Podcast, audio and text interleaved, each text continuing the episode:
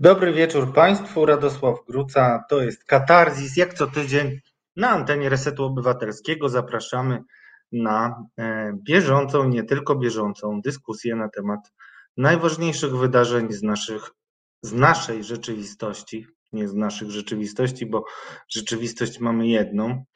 Bardzo wiele rzeczy się dzieje, drodzy Państwo. Dzisiaj na początek chciałem zaproponować rozmowę z panem Markiem Isańskim z Fundacji Ochrony Praw Podatników. Marek Isański to wyjątkowa postać, nazywany rekordzistą w walce przed sądem ze Skarbówką. 18 lat zajęło mu udowodnienie, że należności, które chciała od niego Skarbówka, są wyssane z palca, a w nagrodę, drodzy Państwo, dostał 7 milionów odsetek. To było coś, to było osiągnięcie w 2016 roku. Ja dzisiaj znam więcej tego typu historii, ale nie o tym rozmawialiśmy, bo rozmowa została nagrana dzisiaj, dosłownie półtorej godziny temu, ze względów formalnych.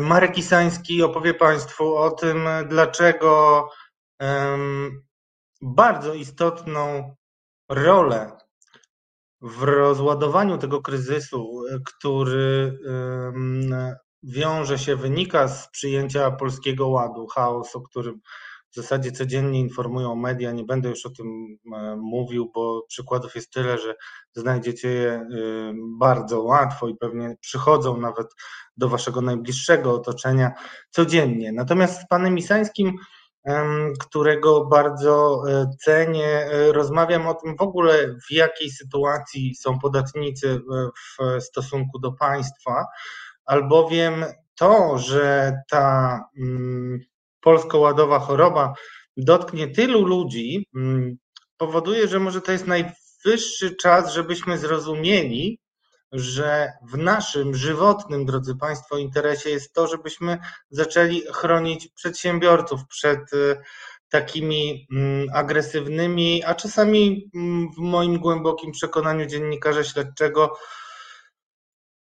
z jakimś drugim dnem historiami się spotykam i dlatego twierdzę, że powinniśmy jako obywatele wszyscy zadbać o to, żeby nie traktować milczeniem historii niszczenia podatników, którzy potem będą często musieli pozbywać się pracowników i co może spowodować problemy dla nas wszystkich. Bliższa koszula ciału, to dziś chciałem Państwu przekazać tą rozmową, którą przeprowadziłem. Natomiast w drugiej części programu zestaw pięknych ludzi i mądrych. Pani Eliza Rutynowska, prawniczka z FOR, Fundacji Obywatelskiego Rozwoju, Żaneta Gotowalska na temat oraz Beata Grabarczyk, Radio Nowy Świat, w rozmowie o zupełnie nowym układzie politycznym wewnątrzpartyjnym, wewnątrzpisowym, które tworzy się na naszych oczach. Będę chciał zastanowić się z dziewczynami nad tym, czy rzeczywiście jest tak, że ustawa, którą zaproponował Andrzej Duda, ustawa, która ma naprawić te deformy wymiaru sprawiedliwości, które były też przedmiotem rozpatrywanym przez trybunały europejskie, może być jakimś lekiem na klincz, w którym się znajdujemy jako Polacy, jako Polska, po tym jak nasz rząd wdał się w wielką awanturę, za którą w dużej mierze jest odpowiedzialny Zbigniew Ziobro i Solidarna Polska. I właśnie w moim przekonaniu, jeśli chodzi o polityczny aspekt tej ustawy, to politycznym aspektem, drodzy Państwo, będzie wytrącanie kolejnych argumentów i aktywów politycznych z rąk Zbigniewa Ziobry. To jest coś, o czym niewiele się mówi, może intuicja niektórym to podpowiada, natomiast ja opowiem Państwu, co wiem, a nie co mi się wydaje. I o tym porozmawiam z dziewczynami. Natomiast żebyśmy mieli też tą nogę ekspercką w rozmowie, zaprosiłem Elizę Rutynowską, która jak zawsze na bieżąco i z pazurem publicystyczno-aktywistycznym dostarczy Państwu, mam nadzieję, wiele powodów do przemyśleń. Tyle z mojej strony na ten moment. Oddaję Państwu teraz do refleksji rozmowę z Panem Markiem Isańskim. Bardzo jestem ciekaw Waszych reakcji, więc będę odpowiadał na czacie podczas emisji i widzimy się już, moi drodzy, o godzinie 20. Do zobaczenia, posłuchajcie.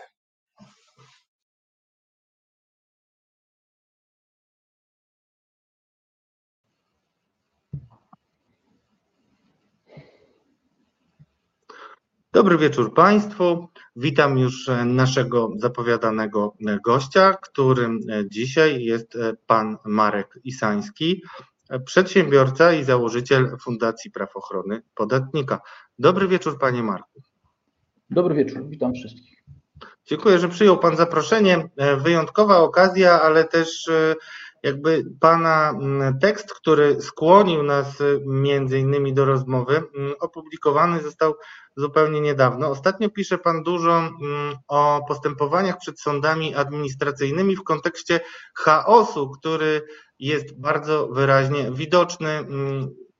W zasadzie każdego kolejnego dnia mamy nowe odkrycie niespójności, tak bym powiedział, w zapisach Polskiego Ładu. Ale to jest tylko pretekst dla naszej rozmowy. Jednak od niego zacznijmy. Pan napisał w artykule w Rzeczpospolitej sprzed 2 tygodni bodajże o tym, że przepisy, to co powtarza pan od zawsze, przepisy muszą być na tyle jednoznaczne i zrozumiałe, aby podatnik mógł je bez problemu i bez pomocy kancelarii podatkowych zrozumieć, i to jest jasne. A to, co jest dzisiejszym aspektem tego problemu, który będzie wyraźnie się w sądach nam unaoczniał, to to, że sędziowie stają przed nie lada wyzwaniem, czyli przed falą skarg, które mogą być do sądów administracyjnych składanych w związku z wejściem Polskiego Ładu. Dlaczego akurat za rok? Zacząłbym od tego, że przed tym wyzwaniem to powiedziałbym, że staną polscy obywatele, polscy przedsiębiorcy. Prawda. Bo sędziowie mają komfortową robotę, bo oni będą te spory rozstrzygać, a te spory ich nie dotyczą. Te spory to mają bezpośredni wpływ na życie, byt i działanie obywateli. Dlatego uwaga, tak. Oczywiście, znaczy na pewno bardziej obywatele mnie interesują niż sądy, to nie ulega wątpliwości. Dlatego oni są tutaj przedmiotem naszego zainteresowania, a nie sądy. A sądy zupełnie z innego powodu. Zaraz do tego postaram się wrócić.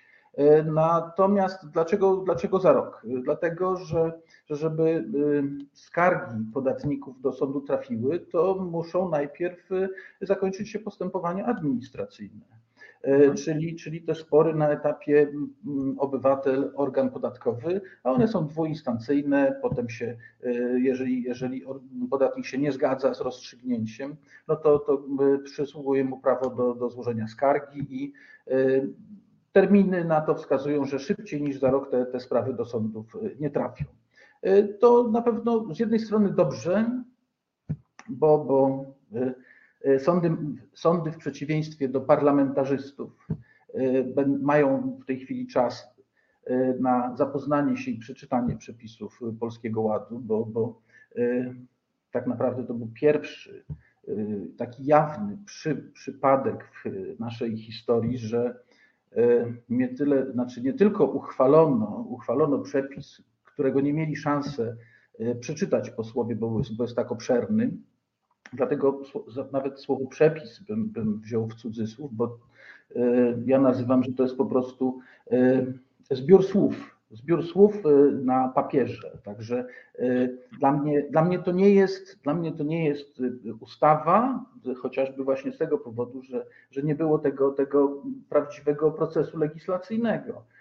bo skoro ani posłowie się z tym nie zapoznali, co więcej, najbardziej chyba takim przekonującym argumentem jest to, że pracownicy Biura Analiz Sejmowych mówili, że oni nie zdołali tego przeczytać, że oni dzielili się pracą i pracownicy właśnie Biura Analiz Sejmowych zapoznawali się po kawałku z tymi zaproponowanymi przez rząd zmianami, to wygląda jak jakiś, nie wiem, kabaret w przedszkolu.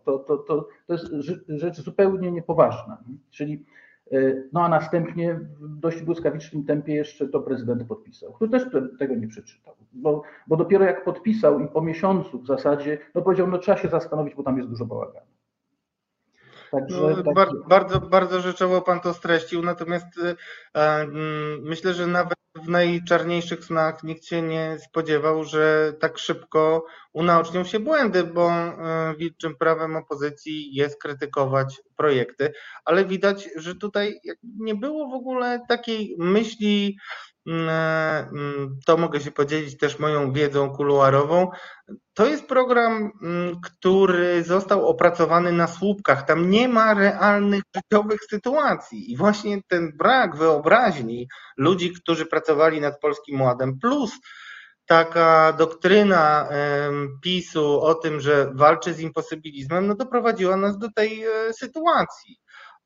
No i chciałem spytać, jak pan uważa, bo to jest trochę, proszę mnie sprostować, jeżeli będę przesadzał, ale to chyba jest trochę tak, że szczęściem w nieszczęściu jest to, że dzisiaj widzimy jako podatnicy, jako ci, którzy płacą podatek dochodowy,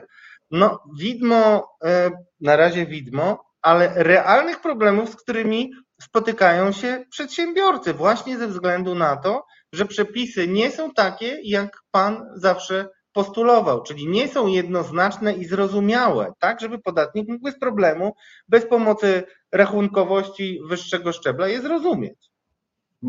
Bardzo, bardzo słuszne uwagi, tylko moim zdaniem troszeczkę za daleko pan już zaszedł, bo ja bym jako powiedzmy organizator z wykształcenia zaczął od tego, że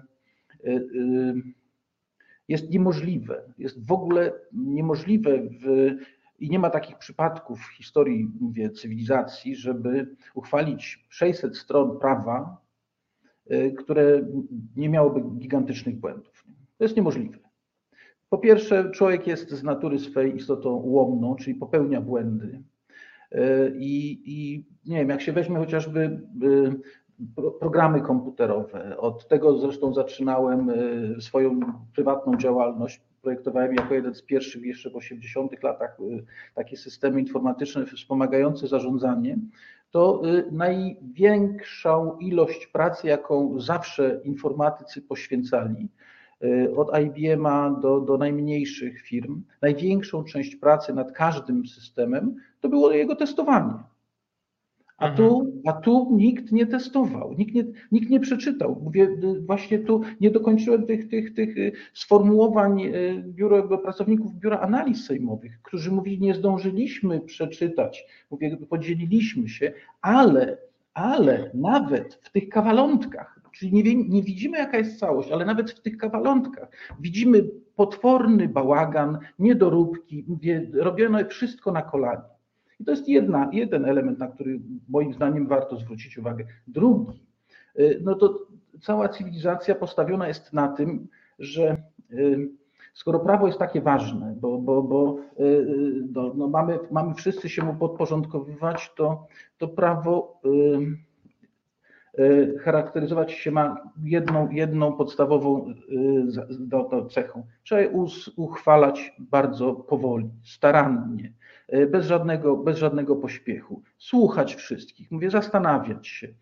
A tu nikt na to nie zwraca uwagi. Nie można uchwalać prawa, szybko to można, walczyć z jakąś muchą, czy jak jest wojna, to trzeba podejmować jakieś szybkie decyzje, ale nie w takich sytuacjach, kiedy się dokonuje rewolucji w systemie podatkowym. Zresztą prawdziwy Polski Ład to jest zupełnie co innego niż władza mówi. Nie wiem, czy to jest na naszą dzisiejszą audycję, czy rozmowę, bo przecież władza mówiła, że obniża podatki. większości Polaków, a to przecież nieprawda, nie? Także rzeczywiście, znaczy samo nawet tłumaczenie, bo naprawdę gigantycznym zaniedbaniem każdej władzy, to trzeba powiedzieć szczerze, że gigantycznym zaniedbaniem każdej władzy było przyzwalanie na funkcjonowanie bardzo niskiej kwoty wolnej od opodatkowania. To był skandal, to był naprawdę skandal, żeby kwota wolna od podatków w cywilizowanym kraju wynosiła tyle, za ile się człowiek nie jest w stanie utrzymać przy życiu, żeby nie umrzeć z powodu śmierci głodowej. Także podniesienie tej kwoty wolnej od podatku do 30 tysięcy, nieważne, czy będzie 30, czy 28, czy 40, to jest wtórne. Ale żeby to była kwota, mówię, no taka racjonalna, za którą da się, mówię, no kupić chleb i coś do tego chleba, żeby przeżyć. I zresztą niezgodność, znaczy, bo każdy kolejny rząd był na tyle słaby czy nieodważny, żeby nie podnieść, bo dyscyplina finansów i tak dalej, bo budżet im się nie zamykał i się nie decydowali, aż, bo to jest istotne, Trybunał Konstytucyjny bodajże w 2015 roku stwierdził niekonstytucyjność tego niewaloryzowania kwoty wolnej od podatku. I warto zwrócić na to uwagę, że przez 6 lat ta władza, ta obecnie rządząca większość tego wyroku Trybunału nie wykonywała. A teraz nawet nie mówi, że ona wykonuje wyrok Trybunału Konstytucyjnego, tylko mówi, że jakiś prezent dla obywateli ma. A ten prezent to po pierwsze gigantyczna inflacja, która no, zabiera dużą część podniesienia kwoty wolnej od podatku, no i inny system liczenia różnych takich drobnych rzeczy jak składka zdrowotna i tak dalej, co powoduje, że tak naprawdę rzadko kto na tym podwyższeniu kwoty wolnej od podatku skorzysta.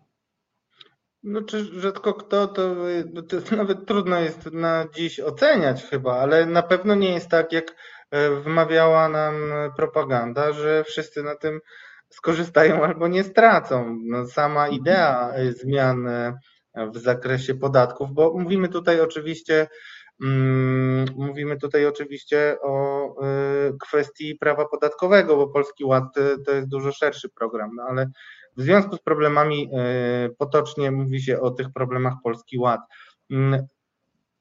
Czego miałyby dotyczyć Pana zdaniem te pozwy, ta fala, która może do sądów administracyjnych? Właśnie bardzo, bardzo ciekawe pytanie. Jako fundacja od samego początku w zasadzie Fundacja Praw Podatnika zajęliśmy się zwykłymi obywatelami, ich problemami ze skarbówką, ich problemami z sądami administracyjnymi. Po pierwsze, mówię zwykłymi, szarymi obywatelami, którzy nie prowadzą żadnej działalności. Chyba naturalne się wydaje, że tacy ludzie problemów ze skarbówką mieć nie powinni, bo przecież ich rozliczenia są realizowane przez zakład pracy, także oni nawet nie wiedzą. Ich kontakty ze skarbówką ograniczają się w zasadzie do jednego, dwóch razy, powinny się ograniczać do jednego czy dwóch razy w życiu, kiedy dokonują jakiejś transakcji związanej z mieszkaniem. Bo wszyscy jesteśmy śmiertelni, albo umrzemy i komuś zostawimy mieszkanie w spadku, albo ktoś nam w spadku zostawi mieszkanie, które może być nam potrzebne, a może być nam niepotrzebne i będziemy chcieli je sprzedać albo zamienić na inne.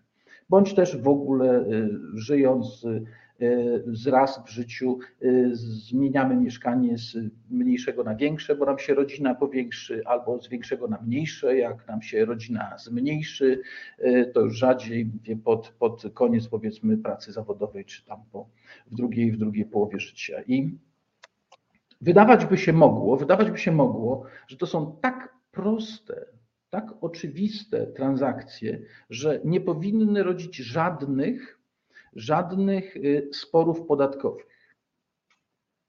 Zgodzi się pan w tym, że prości zwykli obywatele nie powinni mieć problemów z rozliczaniem takich transakcji. A co się okazuje, że tak naprawdę do samego sądu administracyjnego każdego roku wpływają tysiące skarg w tych sprawach. Tysiące skarg. A skargi wpływają, to jest jakiś malutki procent tych sporów, które tak naprawdę powstają, znaczy które naprawdę są generowane między aparatem skarbowym i podatnikami. Z czego wynikają te spory? One właśnie wynikają z tego, że od czasu do czasu władzy wpadnie do głowy pomysł zmienić dotychczas funkcjonujące prawo. I proszę sobie wyobrazić, funkcjonowały przepisy od Gierka, od 1971 roku funkcjonowały przepisy w zakresie prywatnego obrotu mieszkaniami, czyli jak ktoś zamieniał się mieszkaniami, funkcjonowały te przepisy i one w zasadzie do początku lat 2000 żadnych nie generowały sporów podatkowych. Przyszła Nowa Polska, w 1991 roku uchwalono nową ustawę o podatku dochodowym od osób fizycznych, która w zasadzie przepisała te rozwiązania. I teraz mamy rok 2006. Coś wpadło ówcześnie rządzącym, żeby zmienić jakiś, drobny przepis.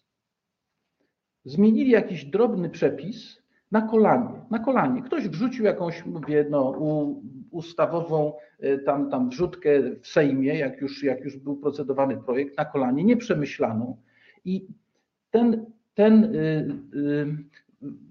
zmieniano wówczas, po pierwsze zmieniano cały taki system, że, bo do tego czasu obowiązywał taki podatek ryczałtowy, że się płaciło 10% ceny od uzyskanej ceny ze sprzedaży mieszkania, a mieszkania nabyte w spadku czy w darowiźnie były zwolnione z tego ryczałtowego podatku i przechodzono na podatek od dochodu, od faktycznie uzyskanego dochodu. I zamysł był bardzo racjonalny i mądry, tylko po prostu, przeprowadzony na kolanie. Spowodował gigantyczną ilość sporów między obywatelami a z budżetem państwa. Samych sporów, które powstały w związku właśnie z takim na kolanie napisanym przepisem, tym funkcjonującym tylko 2 lata, spowodowały prawie 20 000 osób, które były ofiarą i zapłaciły podatek, którego płacić nie powinny były. Proszę sobie wyobrazić, 20 000 osób, przynajmniej tyle jest znanych. Ministrowi finansów, jak się sprawą zainteresowaliśmy, spośród tych 20 000 osób ponad 1000 poszło do sądu administracyjnego i wszyscy przegrali sprawy. Przez 7 lat wszyscy przegrywali sprawy, bo nikt nie umiał, bo administracja i sądy nie radziły sobie z przepisem napisanym na kolanie. Ja to mówię bardziej w kontekście, teraz nie tyle chodzi mi o tą jedną grupę ludzi, bo ona, pomimo tego, że ona jest bardzo ważna, ale chodzi mi o zagadnienie, jakim jest, żeby sobie spróbować wyobrazić. Zmieniono jeden durny przepis, wydawało się, że wszystko jest w porządku, a spowodowano, taką gigantyczną ilość sporów podatkowych. To przerzućmy to na Polski Ład, jak zmieniamy paręset stron przepisów, a nie jeden przepis. Ile tam musi być potencjalnych czy prawdziwych pól do powstawania naprawdę wielkich sporów. Bo pamiętajmy też, że obywatel, bo w Polsce jest taki system, że to obywatel ma zadeklarować podatek i go w deklaracji złożyć, czyli sam obliczyć ciążący na nim obowiązek podatkowy. A przecież on, wiadomo, że zapłaci tylko taki podatek, jaki rozumie, że na nim ciąży. To jest oczywiste. Nie ma obowiązku korzystania z profesjonalnych biur doradztwa podatkowego, nie może chodzić do urzędu i urząd się za niego nie rozliczy. Także z tego wynika najbardziej oczywisty wniosek, że w związku z tym przepisy podatkowe nie tylko muszą być jednoznaczne, dookreślone, ale mają być zrozumiałe nie dla sędziów sądu administracyjnego, tylko dla adresatów tych przepisów. Też nie dla urzędników. Nie urzędnicy są adresatami tych przepisów, bo nie urzędnicy składają deklaracje, tylko obywatel. Czyli jakby powiedzieć w największym skrócie, przepisy dla banków mogą być wyjątkowo skomplikowane. Wyjątkowo. Mogą być naprawdę takie, że trzeba studiować, bo każdy bank ma dużą dywizję prawników, on sobie z tym poradzi. Natomiast przepis dla zwykłego, statystycznego obywatela musi brać pod uwagę to, żeby on był go w stanie zrozumieć. No a jest jeszcze bardzo, bardzo ważny problem, kompletnie niedoceniany, a naprawdę szalenie istotny, czyli jako edukacja. Edukacja. My po prostu w szkole nie jesteśmy, nasze dzieci, my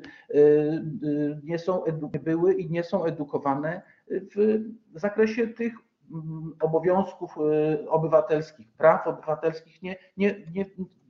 Nie umiemy się poruszać. Mówię, ordynacja podatkowa i przepisy podatkowe są tak skomplikowane, że zwykły człowiek sobie z tym nie poradzi. I on na ślepo będzie wierzył we wszystko to, co mu powie urzędnik. Mhm. No właśnie po to też Pana zaprosiłem, żeby Pan nam opowiedział o tym, co było też Pana doświadczeniem. Pisze się o Panu, że Pan jest rekordzistą pod względem długości walki z aparatem skarbowym. Przez 18 lat walczył Pan z oskarżeniami, skończyło się to odsetkami w wysokości 7 milionów złotych. To nie jest dużo jak na przedsiębiorcę, który mógłby zarobić w międzyczasie 10 lub 100-krotność tej kwoty. I też kwestia odszkodowania wydaje się być w Polsce bardzo trudna do uzyskania. Ale doświadczył Pan na własnej skórze, w jaki sposób, na jakiej pozycji jest w ogóle przedsiębiorca, ale tak samo podatnik. Pańska fundacja to Fundacja Ochrony Podatników. W jakiej sytuacji jest podatnik wobec skarbów, tak bym powiedział. I tutaj po Polskim Ładzie wydaje się, że ta sytuacja dochodzi do jakiegoś punktu, który trudno sobie wyobrazić i może dotknąć każdego z nas. Czy to jest przesada, co ja mówię? To jest znowuż bardzo, bardzo poważne zagadnienie, bo zacznijmy od tego, że w przepisach podatkowych formalnie obywatel, podatnik, przedsiębiorca ma zagwarantowany cały szereg praw prawnych. Tyle, że realizacja tych praw z roku na rok jest gorsza. Nawet nie mówię, to są eufemizmy, że ona jest gorsza, że te prawa to jest iluzja. I to też jest jeden z elementów Polskiego Ładu, ale może za chwilę do niego przejdziemy, w jakim on świetle stawia, bo to jest pewien mechanizm. Państwo potrzebuje do swojego utrzymania pieniędzy. Te pieniądze wpływają przede wszystkim z podatków i podatnicy, czyli państwo chce zebrać budżet, czyli to, co zaplanowało. I to jest zadanie administracji podatkowej. Obywatele, wiadomo, że chronią własny majątek, czyli nie można mieć do nich absolutnie pretensji o to, że podatnicy, przedsiębiorcy starają się nie maksymalizować swoich obowiązków podatkowych. To powiedzmy, jak ktoś prowadzi działalność gospodarczą, to prowadzi ją z bardzo niskich pobudek. Mówię, chęci zysku. To jest. I też cały świat jest tak skonstruowany i to jest bardzo no nikt nic lepszego dotychczas nie wymyślił. No poza jakimś wymysłem komunistycznym, że komuś się przez jakiś czas wydawało, że może to będzie lepiej. Okazało się, że zbankrutował ten system. I potrzebny jest balans między tym dążeniem administracji podatkowej do tego, żeby której zawsze się będzie myliło, pobieranie należnych podatków z pobieraniem jak najwyższych podatków, a tym obywatelskim dążeniem nie tyle do unikania opodatkowania, tylko patrzenia, czy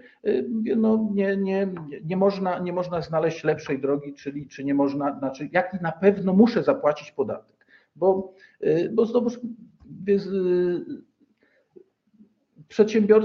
żadnemu przedsiębiorcy nie zależy na unikaniu opodatkowania, bo na unikaniu opodatkowania może zależeć komuś, kto jakieś tam, powiedzmy, gdzieś narusza przepisy, powiedzmy, kodeksu karnego, to tam gdzieś, bo to jest też kradzież. Kradzież pseudopodatków od obywatela jest kradzieżą i niepłacenie podatków też jest jakąś... To nawet nie pseudopodatków, tylko wydumanych podatków, bo tu jest problem, żeby to nazwać jakoś. Jak to nazwać? Bo jak organ wyda decyzję, to określi zobowiązanie i powie, że to podatek. No ale jak sąd to uchyli i nie ma tego, no to co to jest? Nie? Szczerze mówiąc, nawet w ordynacji, jak się popatrzy przepisy o tak zwanej nadpłacie, one są logicznie sprzeczne, bo one mówią, że nadpłatą jest niesłusznie zapłacony podatek. Co to jest niesłusznie zapłacony podatek? Nie ma czegoś takiego. Albo podatek i słusznie, albo mówię coś, co nie jest podatkiem i niesłusznie, prawda? Nie można powiedzieć, że coś jest, bo to jest taki oksymoron. I dlatego, że tutaj mamy te różne interesy między interesem budżetu a interesem obywateli, ale oni mają jeden interes, bo obywatele chcą świętego spokoju. Każdy przedsiębiorca każdy obywatel chce wiedzieć, że jak on rozliczył się z podatkami, to już będzie miał święty spokój i nikt mu głowy nie będzie zawracał. A nie spać i mówię, Boże, przyjdą, czy będą jeszcze coś ode mnie chcieli. I dlatego tak ważna, a ciągle niedoceniana jest rola sądu. To nieważne, że tam do tego sądu wpływa tylko 30 000 tam spraw rocznie, a powiedzmy podatników czy obywateli w Polsce jest tam, podatników jest pewnie ze 30 milionów, bo tyle jest ludzi, którzy skończyli 18 lat. A zresztą jest śmieszna sytuacja, w Polsce podatnikiem jest również nieletni.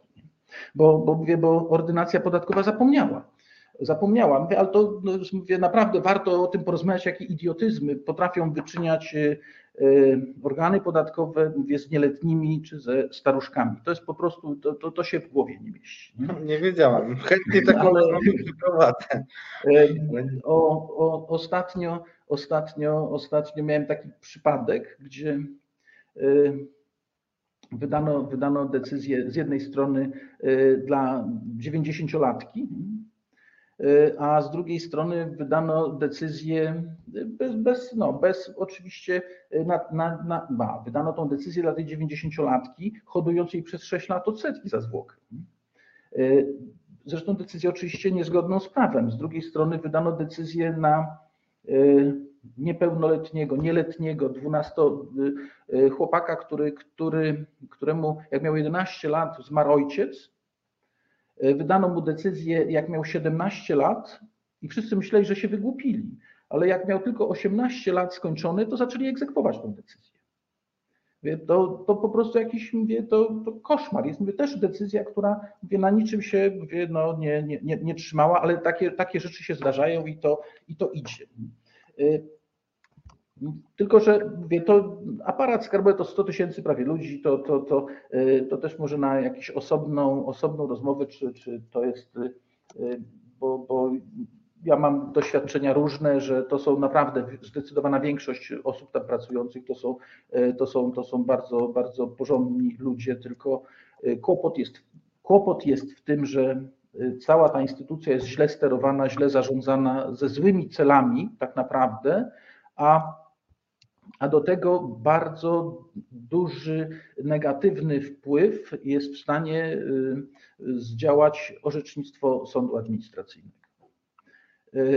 I wracam właśnie do tej istoty, że w związku z tym, że administracja ma trwałe i stałe dążenie do tego, żeby nadużywać swoich uprawnień, to właśnie tak poważna i ważna dla obywateli jest rola sądu administracyjnego, najmniejszego sądu w Polsce, sądu, który zatrudnia tylko 500 osób, 500 sędziów tak około. I to podatkowy jeszcze mniej, bo tam są jeszcze jakieś izby ogólnoadministracyjne od pozwoleń na budowę, czy tam od jakichś tam tych spraw, powiedzmy, no, tych obywatelstwa i tak dalej. Także to jest kilkaset dosłownie osób, a waga tego sądu jest ciągle przez wszystkich niedoceniana. Jaki on gigantyczny wpływ wywiera na całe państwo, na to, jaki mamy system podatkowy, na to, czy jesteśmy państwem praworządnym. Bo zwróćmy uwagę, że skoro sąd ma chronić praw obywatela przed tym nadużywaniem władzy przez fiskusa, to on w pierwszej kolejności, to się o tym bardzo, bardzo rzadko mówi w ogóle, ale w ogóle nikt tego nie docenia, w pierwszej kolejności on jest odpowiedzialny w ramach trójpodziału władzy za to, żeby dbać o to, żeby przepisy, które uchwala parlament, były zrozumiałe, jednoznaczne, jasne i czytelne. I temu właśnie ma chociażby służyć stosowanie zasady powszechnie znanej od starych czasów in dubio pro tributario, czyli w razie wątpliwości na korzyść obywatela. Tyle, że ona nie tyle chodzi o to, żeby obywatel odniósł korzyść. Chodzi o to, żeby ma być bardziej in dubio contra fisco, czyli jak są wątpliwości, to nie może być na korzyść fiskusa. A celem tego kontrolowania ustawodawcy jest to, żeby sąd nie przyzwalał na funkcjonowanie, na nakładanie podatków na podstawie przepisów, które mogą być wieloznacznie interpretowane, których mógł nie zrozumieć obywatel. Tylko w ten sposób, tylko to może stanowić mechanizm wymuszający na ministrze finansów przystopowanie tej swojej chęci do tego, żeby kierować do Sejmu coraz gorszej jakości projekty ustaw, jak będzie dostawał po łapach od sądu. Z tego zadania sąd administracyjny w ogóle się nie wywiązuje. Oczywiście można znaleźć wyroki, w których sąd się powołuje na zasady in dubio pro tributario, ale tak naprawdę, jak się wczytać w te wyroki, to są sprawy, gdzie sąd nie wie, co ma zrobić. Mówię, to jak nie wie, co ma zrobić, to mówię, to o Boże, napiszę sobie in dubio pro tributario. To mówię, brzmi smutno, ale to niestety tak jest. No i druga może pan rozwinąć to, bo przepraszam, ale to mnie zastanowiło, co to znaczy, że sądy jak nie wiedzą, co zrobić, bo to w sumie nawet no, znając zawiłości różnych postępowań podatkowych, a kilka niestety znam, to wydaje mi się, że to by było pójście nawet taką no, miłą dla podatnika drogą. Jak nie wiem, o co chodzi, to może rzeczywiście tutaj pójdźmy w stronę podatnika. I ale to są naprawdę wypadki przy pracy. I jak się przeczyta, mówię, bo można, mówię, tyle.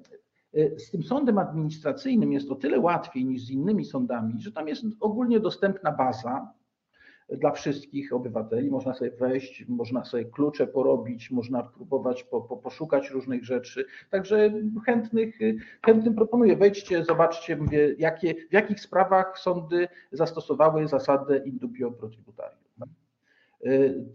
Także zresztą ona jest znaczy inaczej. Ta zasada, ona,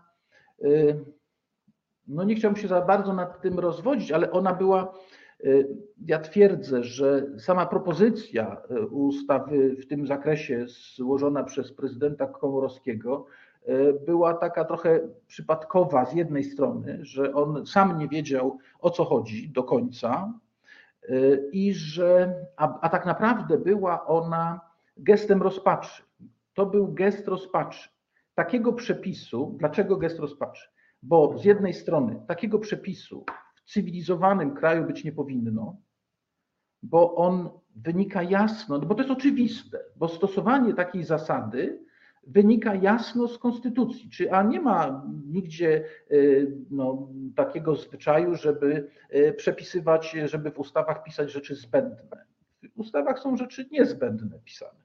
A zapis był o tyle właśnie był to gest rozpaczy, że zapiszmy, bo ta zasada nie jest stosowana, żeby jednak sędziom pokazać, sędziowie nawet nie wiedzą, że to jest do nich, bo mówię, proszę sobie przypomnieć, jak był proces, taka kampania w tym 2015 roku, kiedy to była legislacja tych zmian, to on był reklamowany jako bat na urzędników. On był, że to urzędnicy mają stosować tą zasadę. To w ogóle jakieś pomieszanie, bo urzędnicy mają stosować obowiązujące prawo. I to prawo ma być jednoznaczne. Jak im kierownictwo powiedziało, że macie stosować tak, to oni tak stosują. Natomiast to sądy mają prostować właśnie takie różne wątpliwości związane z interpretacją danego przepisu, a nie urzędnicy podatkowi. Także i ta zasada, że skoro przepis jest adresowany do podatnika, to on ma go rozumieć. To jest dosyć oczywiste, że to chodzi o wątpliwości podatnika, bo przecież tam nawet nie było wiadomo, kto ma mieć te wątpliwości. Mówię, bo przepis przecież jest treści taki, w razie nie dający się usunąć wątpliwości. Czyich? Moich? Pana? Mówię, prezesa Naczelnego Sądu Administracyjnego, czy może, nie wiem, składu 7 sędziów, nie? Czy też tego biednego podatnika, który musi dzisiaj złożyć deklarację, bo mija termin. Nie? Prawda? To jest takie, a poza tym tam jeszcze dotyczyło tylko interpretacji przepisu, a nie stanu faktycznego. Dopiero tu ta konstytucja dla biznesu uchwalona tam z inicjatywy Rzecznika Małych i Średnich Przedsiębiorców prowadziła jakąś zasadę o tym, że te nieudające się wątpliwości też co do ustalenia stanu faktycznego trzeba rozstrzygać na korzyść przedsiębiorcy. Też niepotrzebne, bo to oczywiste, nie? To wszystko z kultury prawnej wynika. Ale to jest właśnie ta pierwsza sprawa, którą sąd całkiem gdzieś pozostawił niezrealizowaną, a nie mówiąc już o tej drugiej, gdzie ma stać na straży praw podatnika, bo pierwszym tym prawem podatnika, bo proszę, jakie podatnik ma prawa? Jak się spytalibyśmy, jakie podatnik ma prawa, to tak naprawdę wszyscy nam odpowiedzą żadne, nie? Bo taka jest praktyka, ale podstawowym właśnie prawem podatnika jest prawo do jasnych, zrozumiałych dla niego jednoznacznych przepisów. To jest pierwsze podstawowe prawo. A resztę praw ma jakichś takich konkretnych, które są zapisane w ordynacji podatkowej, jak na przykład prawo do tego, żeby go zapoznali z materiałem przed wydaniem decyzji, że prawem podatnika jest też niezawracanie mu głowy, czyli to, że organ ma jakąś określoną ilość czasu na prowadzenie postępowania podatkowego, prawda, że to postępowanie, po co jest, wszystko ma jakiś sens. Po co jest ten przepis, który mówi, że postępowanie ma trwać, że organ ma działać wnikliwie i szybko.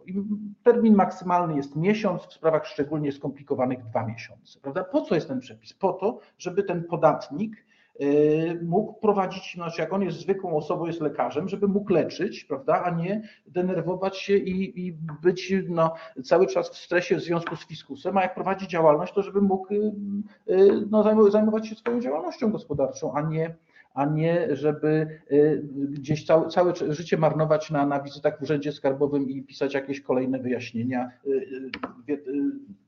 być może bardzo często zbędne. A proszę zwrócić uwagę, że wszystkie te prawa, dosłownie wszystkie te prawa podatnika, za których ochronę odpowiedzialny jest sąd, leżą w gruzach. Nie ma czegoś takiego jak jakaś terminowość załatwienia spraw. Nie ma. To jest w ogóle, to też chciałem o tym na chwilkę się zatrzymać, bo może nie wszyscy z naszych słuchaczy i widzów prowadzą własne biznesy i nie zdają sobie sprawy z tego, że to nie jest tak, że masz kontrolę i nie wiem, 5 pytań, 7 dokumentów do przygotowania i czekasz na rozstrzygnięcie, prowadzisz sobie biznes. Nie. Bardzo często mamy do czynienia z taką interpretacją prawa podatkowego, tutaj będę mówił o przedsiębiorcach, która na przykład pozwala na zatrzymanie środków z firmy, bez których ta firma nie może funkcjonować. To jest primo, sekundo. Mamy do czynienia z wielką listą oczekiwań, na przykład znam takich przedsiębiorców, którzy musieli w ciągu tygodnia przygotować 3000 stron dokumentów rozmaitych. No to są rzeczy, które normalnemu człowiekowi nie mieszczą się w głowie i też normalny człowiek chyba nie zdaje sobie sprawy z tego, że potem taki przedsiębiorca uwięziony tymi wszystkimi oczekiwaniami skarbówki, nie może prowadzić działalności, koniec końców kilkadziesiąt osób, które zatrudnia, może wkrótce stracić pracę. Ale to zatrzymajmy się jeszcze troszeczkę głębiej, jeśli można, na samym terminie prowadzenia, znaczy na długości prowadzenia postępowania. Tak. Bo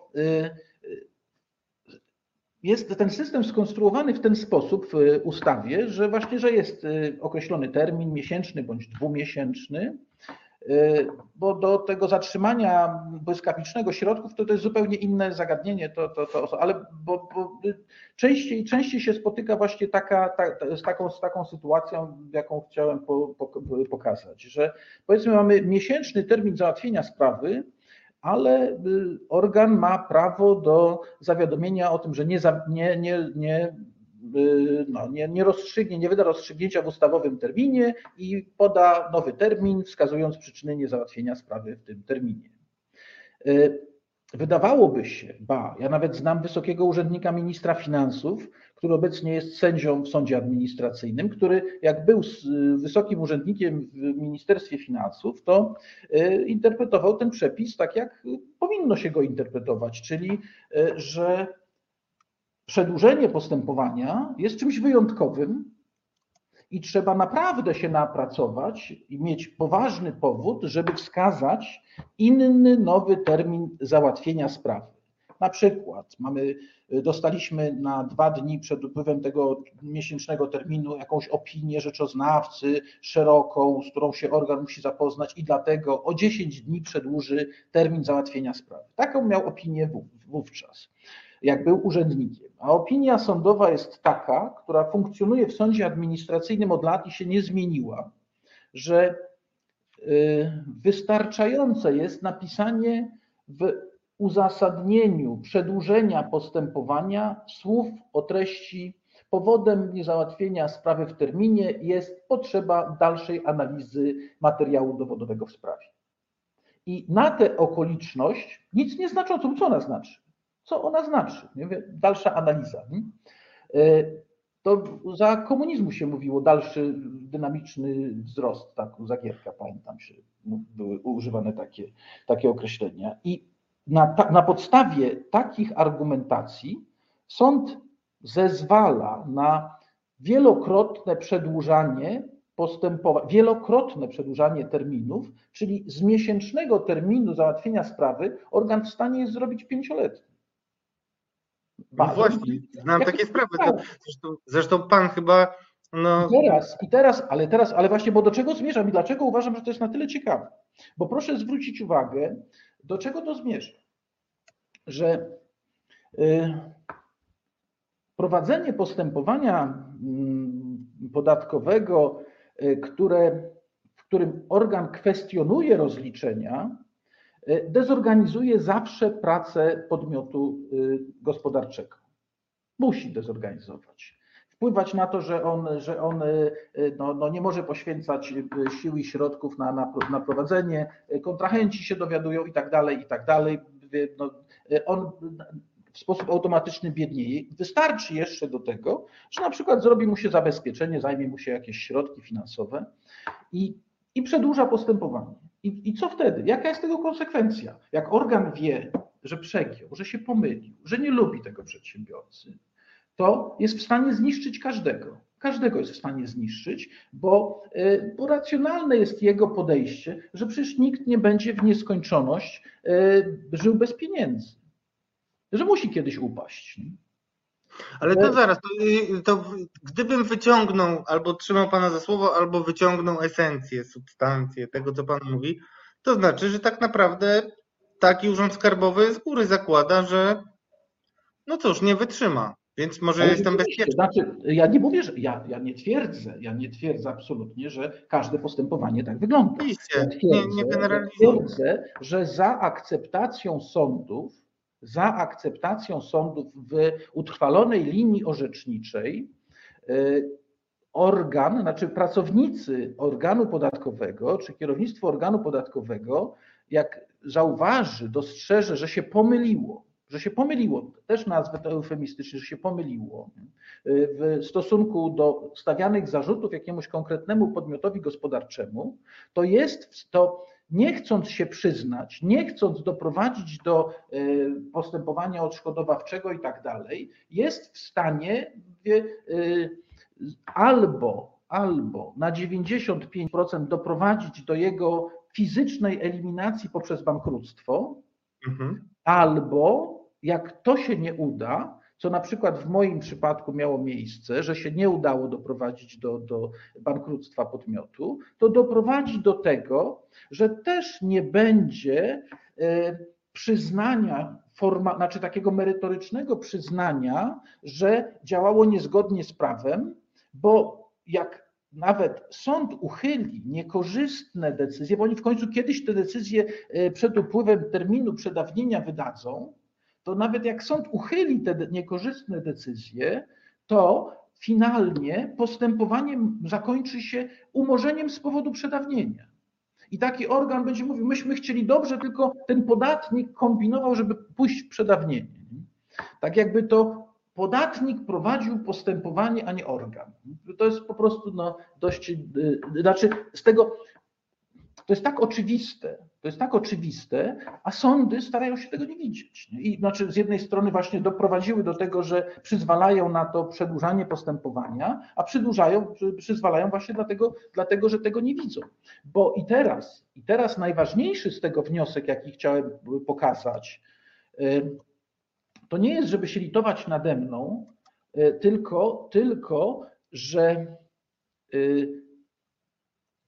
to, co wiemy o prawdzie, o tym, jak funkcjonuje rzeczywiście aparat podatkowy z sądami, to jest obraz wypaczony, bo nie widzimy tej zdecydowanej większości spraw, w której ludzie wylądowali pod mostem, bo ci nie poszli do sądu, ci w końcu nie wygrali, nawet nie zostali pyrrusowymi zwycięzcami.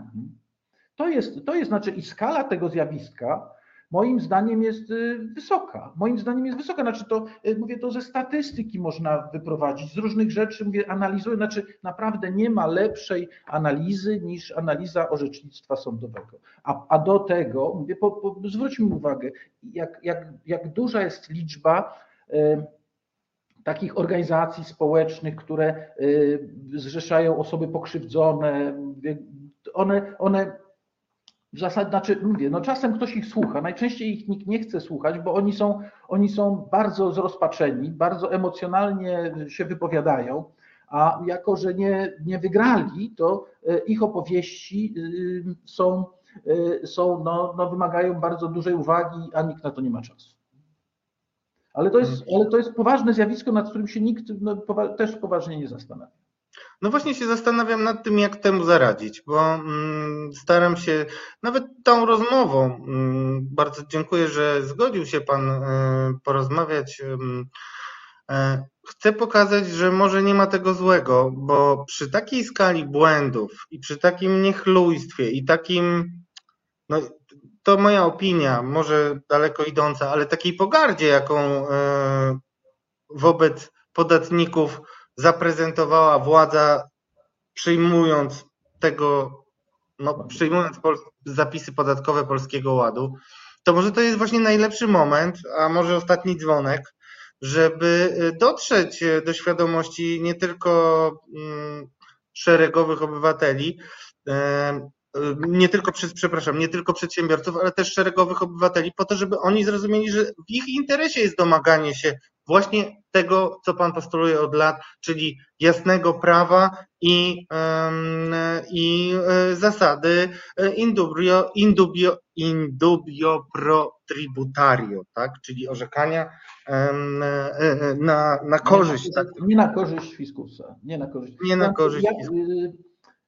Ja uważam, że rzeczywiście coś w tym jest, że paradoksalnie ten Polski Ład, tak w cudzysłowie Polski Ład, może uświadomić skalę patologii, w jakiej żyliśmy dotychczas, poprzez to, jaką dodatkową patologię nam się serwuje teraz. Właśnie mój problem polegał na tym, że ja się nie mogłem przez całe lata przebić w organizacjach nawet pracodawców z tym przekazem, jak ważne są sądy administracyjne, jak ważne jest przestrzeganie praw podatników, bo wszyscy póki nie mieli problemów, to jest okej. Natomiast nie rozumieli, znaczy oni bardziej byli zainteresowani tym, czy podatek będzie 20 czy 21%. To jest ważne. Mówię w określonych, każdy do biznesu jakąś tam wagę przykłada, do rozwoju. To ma znaczenie. Natomiast zdecydowanie ważniejsze jest to, żeby było wiadomo, czy jest 0, czy 20, czy 0, czy 21. Żeby nie było tak, że dla jednego jest 0, dla drugiego 21, a jak ktoś jeszcze wstanie inaczej, to powie, że jest 20 i będziemy żyli w takim relatywnym kraju, w którym kto pierwszy wstanie, ten rządzi. Nie wiadomo, to są właśnie te problemy. Może władza się też obudzi i jednak zawiesi ten Polski Ład, bo skoro można bałagan wprowadzić, to można też jakoś... Ale skoro pan o tym mówi, przepraszam, że przerwę, ale to wydaje się panu to jakkolwiek realne, na bieżąco pan się z prawem podatkowym styka. Czy panu się wydaje, że to jest do zrobienia realnie, bo są takie postulaty polityczne? Znaczy ja mówię, że po prostu mówię, co mi podpowiada rozum, tak, że skoro można tak bałagan wprowadzić, to można spróbować też bałagan wycofać. I to nie można, powiem szczerze, ja szczegółowo Polskiego Ładu powiedziałem, że nie będę czytał, bo po co? Nie będę, naprawdę. Ja sobie czytam wyroki, analizuję i tam nigdy zmarnowanego czasu. Natomiast na Polski Ład to marnowanie czasu, moim zdaniem. I z zażenowaniem odbierałem te próby takie też na kolanie, naprawiania tego Polskiego Ładu. Matko Boska, to jak u Czechowa, tu nie będzie do czego łaty przypinać. Tak. To jest wręcz niewyobrażalne, że dorośli ludzie mogą się w ten sposób poważnie zachowywać, że mają coś napisanego na kolanie, wiedzą, że to jest złe, a oni to myślą, że oni to na kolanie, jeszcze szybciej naprawią. Gratuluję, wyobraźni, nie? To jest prymat polityki nad rzeczywistością, czyli polityka tak działa. Ja sugerowałem, żeby Polski Ład został przez senatorów zaskarżony do Trybunału Konstytucyjnego. Żeby został przed nich w całości odrzucony, taki miałem całościowy plan, niemal polityczny, który nie spotkał się z ich zainteresowaniem. Zresztą napisałem na ten temat materiał też opublikowany w Rzeczpospolitej. Można sprawdzić gdzieś właśnie w listopadzie, kiedy uchwalał te poprawki do Polskiego Ładu Senat. Proponowałem, żeby po pierwsze w całości został odrzucony projekt ustawy, żeby było jasne, że opozycja jest przeciw, żeby był senacki, autorski projekt ustawy o podwyższeniu kwoty wolnej od podatku, co jest obowiązkiem władzy, żeby do czegoś takiego doprowadzić. I trzecie, żeby grupa senatorów, wiedząc, że ten projekt Polskiego Ładu zostanie uchwalony przez Sejm i wejdzie w życie, żeby go natychmiast 30 senatorów zaskarżyło do Trybunału Konstytucyjnego i jako całość ze względu na tryb uchwalania, bo w tym zakresie orzecznictwo Trybunału jest bogate i jednoznaczne, wskazujące... I spójne, tak? Stojące po stronie podatnika. Tutaj akurat Trybunał był... Znaczy to nawet nie chodzi o podatnika, tylko chodzi o państwo, że państwo nie może w ten sposób uchwalać prawa.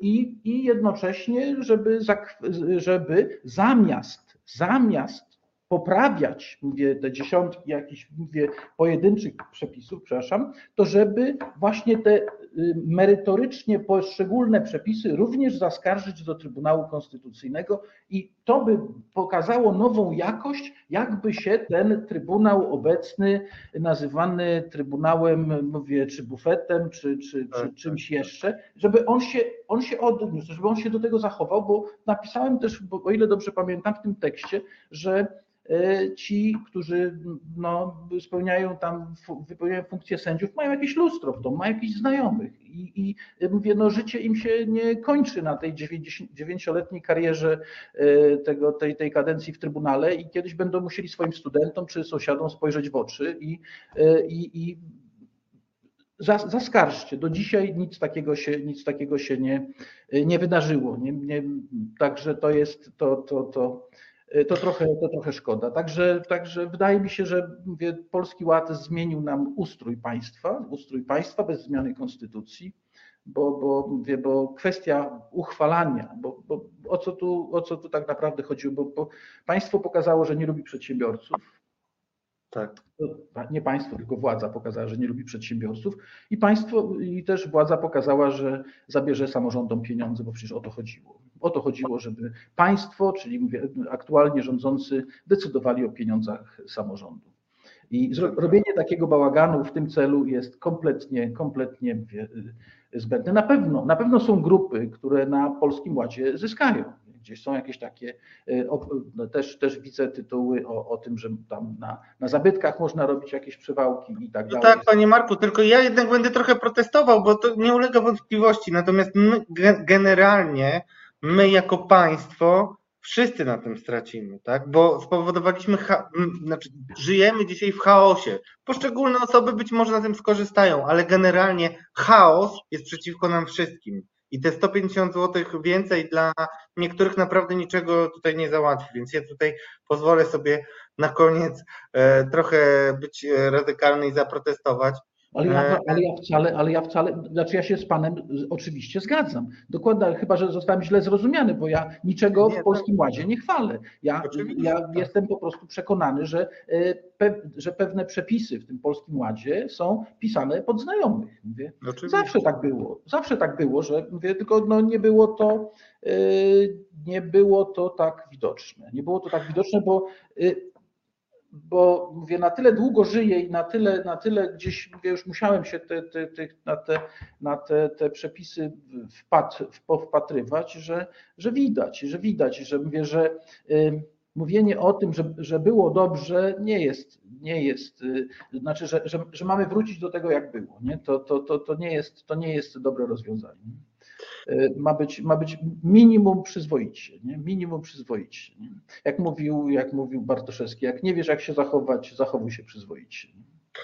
No cóż, panie Marku, dzisiaj musimy już kończyć. Mam nadzieję, że będziemy mieli jeszcze okazję porozmawiać między innymi o tej już wcześniejszej praktyce skarbówki, która wygląda na chęć poszukiwania pieniędzy za wszelką cenę i no cóż, nikt na tym na pewno koniec końców nie skorzysta. Naszym gościem był pan Marek Isański, Fundacja Ochrony Praw Podatnika. Dziękuję bardzo, panie Marku, za dzisiejszą rozmowę. Dziękuję bardzo. Do zobaczenia. Reset Obywatelski. Medium, które tworzysz razem z nami. Komentuj, pisz i wspieraj. O, jak mi miło, dobry wieczór Państwu. Czyżby się udało? Tak, drodzy Państwo, Radosław Gruca, Katarzis w Resecie Obywatelskim, ale wiadomo, że nie jesteście tu tylko dla mnie, więc otwieram drugą część programu, do której zaprosiłem wyjątkowe gościnie, które skojarzyły mi się z bardzo inteligentnymi postaciami z popkultury, dlatego poproszę zamiast entrée, drogi Filipie, zaprezentuj nam nasze gościnie. Dobry wieczór, bardzo mi miło, że Was... Dobry wieczór. Eliza Rutynowska, FOR, od góry i Beata Grabarczyk, Radio Nowy Świat. Filip, jak możesz tak zrobić, żebym ja był na dole, bo ja jestem skrępowany, jak tak... Nie, spoko, słuchaj, no. Damy radę. Dobrze, to poproszę... Ale to, że ja dzisiaj kojarzę z popkulturą, to muszę powiedzieć, że to ciekawe. To porozmawiamy no więc, o tym jeszcze. Drogi Filipie, bo to takie, bo wiecie co, znaczy uwielbiam Wasze komentarze z kilku powodów. Pierwszy powód jest taki, że mówicie prawdę i prawdę, w którą wierzycie. A drugi powód jest taki, że potraficie to mówić z właściwym sobie wdziękiem. I tak mi się skojarzyło właśnie z tymi postaciami. Także, drodzy Państwo, na początku będziemy być może troszkę... Filipie? 3, 2, 1. Jacy będziemy? Nie wiemy. Filip zasnął. Dobrze, zaraz zobaczycie to i tak. Pierwsze pytanie jest proste. Tak. Jeśli nie macie nic miłego do powiedzenia, witajcie w klubie. No to tym miłym obrazkiem rozpoczynam od pytania, jak bardzo, drogie panie, cieszycie się z tego, że Bogdan Święczkowski dołączył do, jak to powiedziano, garkuchni i został właśnie wybrany na sędziego Trybunału Konstytucyjnego, a od siebie dodam, że przyszłego szefa tegoż Trybunału, bo takie są też wytyczne. Nie wiem, czy to robi na paniach wrażenie, czy nie, no ale tak...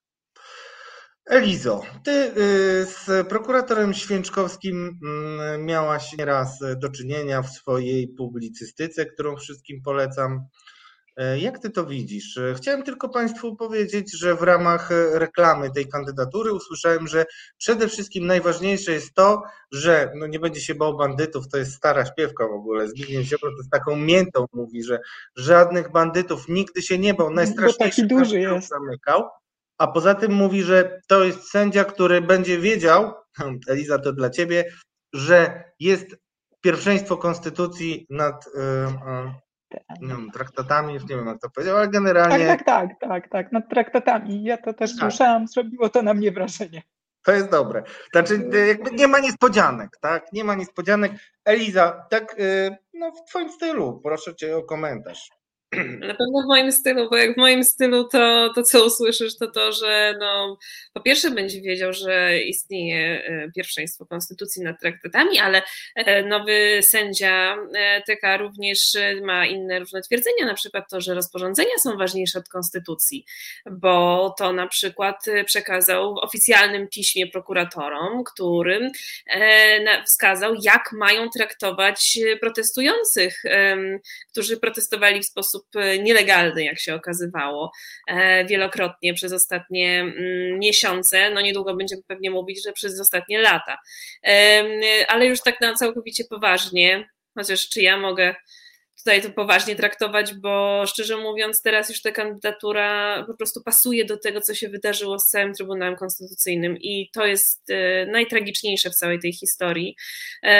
Teraz byłabym zdziwiona, gdyby rzeczywiście została tutaj wskazana osoba rzeczywiście odznaczająca się wysoką wiedzą prawniczą i dodam kulturą prawniczą również, ponieważ tego brakuje ogromnie i myślę, że jeżeli jesteśmy na etapie sędziego, który uważa, że rozporządzeniem można zawiesić prawo do pokojowego gromadzenia się w sposób skuteczny, to wydaje mi się, że już jesteśmy tak daleko za czerwoną linią, że już jej nawet nie widzimy. Ja skomentowałam całą tą sprawę po prostu cytując fragment ustawy wskazującą na to, że osobę, że sędzią Trybunału Konstytucyjnego może zostać osoba odznaczająca się wysoką wiedzą prawniczą, wyróżniająca się tą wiedzą prawniczą. No, chyba tutaj mamy troszeczkę contrario sytuację.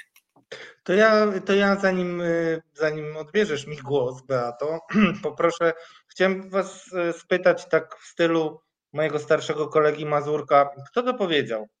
Krytyczne wypowiedzi emerytów prokuratorskich czy prokuratorów, którzy działają w instytucjach społecznych, fundacjach, stowarzyszeniach na temat ewentualnych patologii w wymiarze sprawiedliwości czy w organach ścigania należy uznać za działalność pro publico bono, działalność prospołeczną i nie można z tego powodu, w moim przekonaniu, wytaczać im jakichkolwiek postępowań służbowych czy dyscyplinarnych, ponieważ można odnieść wrażenie, że ktoś próbuje zamknąć takim osobom usta. Beata, kto to mógł powiedzieć? Słuchaj, no nie mam pojęcia, że nasz bohater. Tak, Bogdan Święczkowski, 24 grudnia 2012 w naszym dzienniku. A, to dlatego, no tak, to data wszystko wyjaśnia. Tak, bo punkt widzenia tutaj się zmienił wraz z punktem siedzenia, czyli jak się było w opozycji, to się mówiło o co innego, a jak się jest w rządzie albo w okolicach rządu, to się mówi co innego. Myśmy dzisiaj z Wojtkiem Tuminalskim z Rzeczpospolitej rozmawiali o Bogdanie Święczkowskim sobie z rana, no i oprócz tego problemu prawnego i tej takiej degrengolady, takiego upodlenia Trybunału Konstytucyjnego, który kiedyś był no, instytucją, która była ważna i która no, cieszyła się jakimś autorytetem, a teraz jest właśnie tak, jak się mówi, Trybunałem Kuchennym, no to oprócz tego właśnie całego upodlenia, to kojarzy mi się z tym wyborem jeszcze jedna rzecz i to taka rzecz, powiedziałabym, dosyć trudna, jeżeli idzie o to, co ma się dziać w Polsce w przyszłości, dlatego że Bogdan Święczkowski, jeżeli jeszcze będzie prezesem Trybunału, co to będzie jeszcze weselej, no to jest takie dopełnienie tej petryfikacji Trybunału Konstytucyjnego przez osoby z nadania politycznego, przez polityków mniej lub bardziej czynnych i ci ludzie będą w tym Trybunale do końca swoich kadencji, czyli te kadencje mają po 9 lat. Czyli Bogdan Święczkowski, jak teraz wszedł do Trybunału, to wyjdzie z niego po 2 kadencjach, to będą 2,5 kadencji Sejmu. 1/4, no mniejsza z tym. No w gruncie jeszcze, jeżeli opozycja przejęłaby rządy, to Trybunał Konstytucyjny zablokuje każdą ustawę, którą tam zgłosi PiS. To znaczy PiS-owi udało się to, co zrobił Orban na Węgrzech, to znaczy nawet jeżeli oni przegrają wybory, to efekt tego będzie taki, że bez PiS-u nie da się niczego uchwalić, bo z jednej strony będzie PiS-owski prezydent, z którym też trzeba będzie się dogadywać, no a z drugiej strony będzie Trybunał Konstytucyjny, z którym nie da się dogadać po prostu. I jeżeli PiS będzie chciało cokolwiek utrącić, to w ogóle bez problemu. Efekt tego może być taki, że niestety nie naprawimy Polski po odejściu Prawa i Sprawiedliwości. I to jest prawdziwy problem. I to jest prawda. Eliza, rozwiń tę myśl, bo ty masz takie wyjątkowo plastyczne metafory, które myślę, że mogą wielu ludziom uświadomić, ponieważ zakładamy w takim razie, nie wiem, niektórzy optymistycznie, że PiS odchodzi i sprzątanie. Oddaje władzę, ktoś przychodzi nowy, oczywiście pisze, wymyśla wszystko od nowa. To już w ogóle, jak myślę nad tym, to siwieje, jak to odkręcić, ale okej. No i, ale znajdujemy jakieś ustawy, przyjmujemy je, powiedzmy, że jakoś się udaje przekonać prezydenta, nie wiem, za na przykład jakąś mini-abolicję, a o tym będziemy jeszcze za chwilę rozmawiać i nagle przychodzi grupa Kaczyński, Suski, Terlecki i panie inne, piszą 100 posłów, pisze wniosek do Trybunału Konstytucyjnego i tam już jest Bogdan Święczkowski i co on może orzec? Jaki to ma wpływ tak naprawdę? Na krótko, Eliza, jaki to może mieć wpływ na ewentualną chęć odkręcenia tego, albowiem, drodzy Państwo, to co mogę powiedzieć z pełną premedytacją i przekonaniem, to celem Jarosława Kaczyńskiego, takim nadrzędnym celem, było pójście tak daleko ze zmianami, żeby ich się nie dało odkręcić. Czy Bogdan Święczkowski jest gwarantem takiego marzenia prezesa? Ja myślę, że rzeczywiście się wpisuje w tą fantazję, ale ja tutaj chciałabym... To, co mnie często przeraża, to jest też podejście też niektórych prawników w taki sposób do sytuacji, że momentalnie po odbiciu władzy, tak to nazwijmy, bo ja nie wierzę, że to będzie przechodziło spokojnie, kulturalnie i dyplomatycznie. Będziemy mieli jakieś działania na hip hip hura, wprowadzane jakieś ustawy, użyłeś tutaj takiego sformułowania, znajdziemy gdzieś ustawy i że gdzieś się znajdzie te ustawy i będzie się je przepychało. Nie jest tak, że no wiadomo, to znaczy mówię dlatego gdzieś, bo przerażająca jest jak dla mnie skala wyzwania intelektualnego. Skala, w ogóle nie ma. Jak najbardziej. Myślę, że wszystkich racjonalnie myślących ludzi zaczyna przerażać ilość po prostu tego, co będzie do zrobienia, do odkręcenia, tak? Tylko pytanie, czy my będziemy to odkręcać, czy my będziemy musieli się znaleźć po prostu w nowej rzeczywistości i wprowadzać na nowo po prostu standardy demokratycznego państwa prawa. I jeżeli tak to postawimy tą sprawę, to ja widzę to jako bardzo długotrwały proces, być może, który będzie trwał nawet te 9 lat, czy dłużej nawet,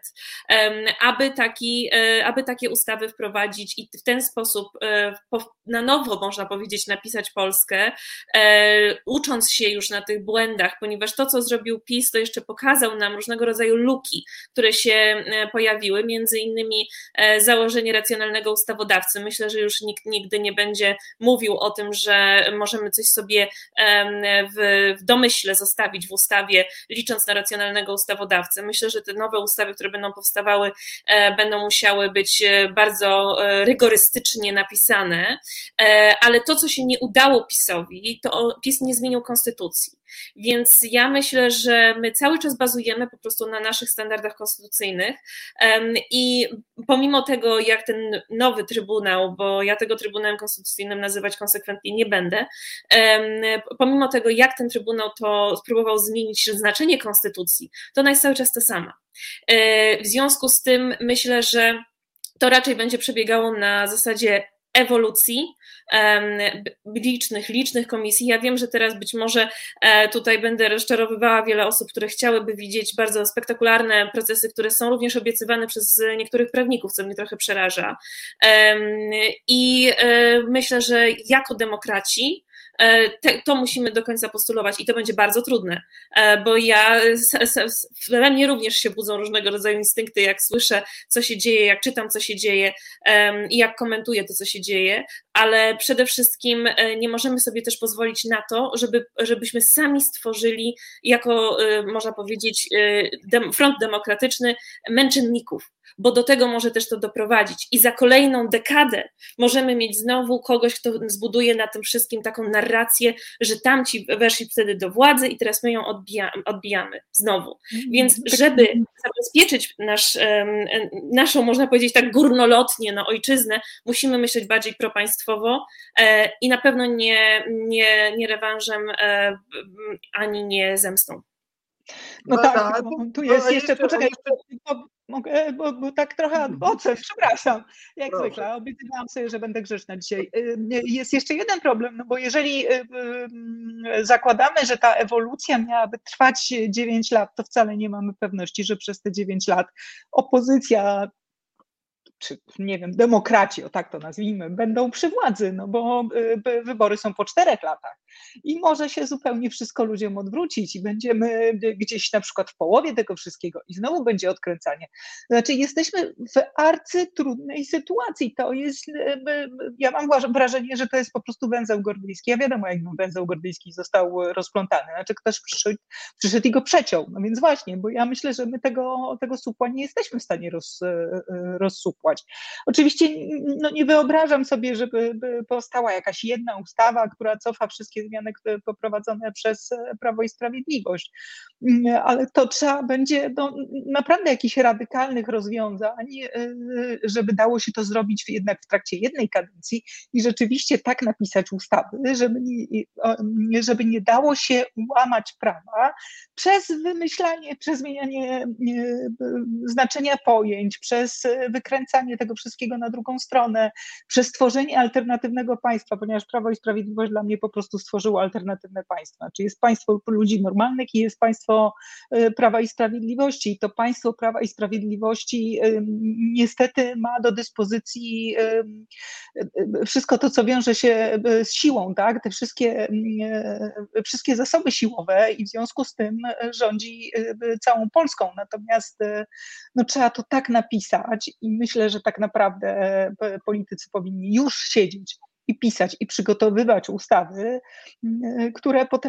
które pozwolą po pierwsze na przejęcie Trybunału Konstytucyjnego, to znaczy trzeba iść tą drogą PiS-u, bo Trybunał stanie się najważniejszym rozgrywającym w przyszłej kadencji, oby to była przyszła kadencja. Więc pierwsze to jest przejęcie Trybunału Konstytucyjnego, bo naprawdę zostawienie tam Piotrowicza, Pawłowicz... Beata, poczekaj, bo jest Beata, halo. No. Iść drogą PiS-u? Iść, Beata. Ja nie mówię, że iść drogą PiS-u w tym sensie, że łamać prawo tak jak PiS, tylko chodzi mi o kolejność działań. Zobacz, co zrobiło PiS. Właśnie pierwsze, co zrobiło PiS, to przejęło Trybunał Konstytucyjny właśnie po to, żeby mieć zaplecze i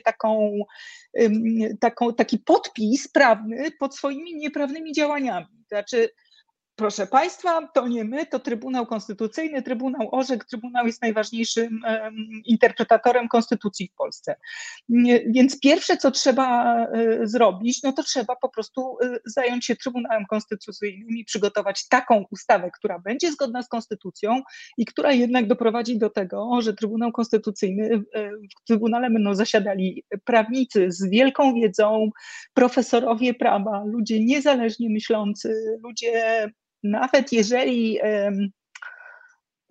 każdy w Polsce kojarzy się z jakąś opcją prawną, nawet jeżeli nie należał nigdy do jakiejkolwiek partii, to gdzieś tam się komuś kojarzy, więc nawet niech on będzie, przepraszam, wiem, wiele osób się zdenerwuje, pluralistyczny, tak, że będzie jedna i druga strona, ale niech z tej jednej, drugiej, trzeciej, piątej strony wychodzi orzeczenie, które będzie rzeczywiście wskaźnikiem tego, jak mamy działać i żeby to miało po prostu ręce, nogi i żeby było to demokratyczne i zgodne z prawem. Beata Grabarczyk, tak? Znaczy, trochę, ale nie, ja mówię to bardzo przekornie, przepraszam, musiałem to powiedzieć. Proszę.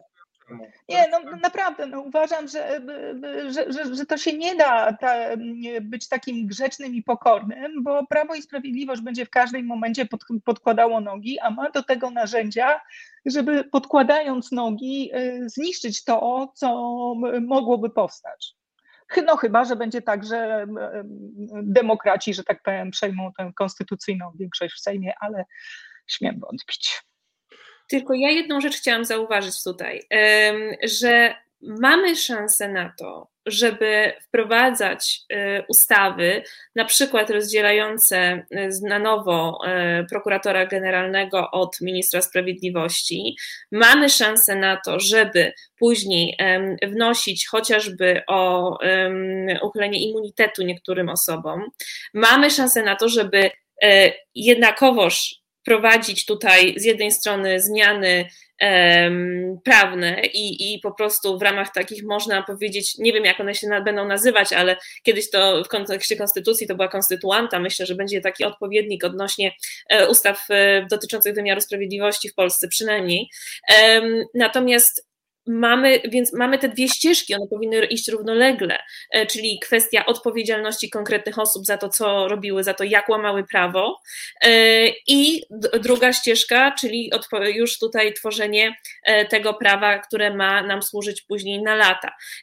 To, co uważam, że na pewno powinno być zrobione, to jest kwestia szukania tak zwanego grzechu pierworodnego i myślę, że to, co możemy zrobić, to na pewno zidentyfikować ten grzech pierworodny w różnych tych instytucjach instytucjach, które się pojawiły, no na pewno będzie tym neo-KRS, który jest w ogóle do przywrócenia, tak? Bo ja myślę, że zamiast mówić o przejmowaniu chociażby kwestii Trybunału Konstytucyjnego, to mówmy o przywracaniu, czyli tam z kolei możemy sobie zidentyfikować chociażby tych sędziów dublerów, tak? I tutaj z tej strony się zająć przywracaniem tego Trybunału Konstytucyjnego państwu, jakby żeby służyło państwu, a nie konkretnym partiom politycznym. Więc myślę, że w tym kontekście na pewno bym sugerowała, żebyśmy szli, ale właśnie żebyśmy nie tworzyli tych męczenników, bo oni się sami utworzą szybciej niż się zorientujemy.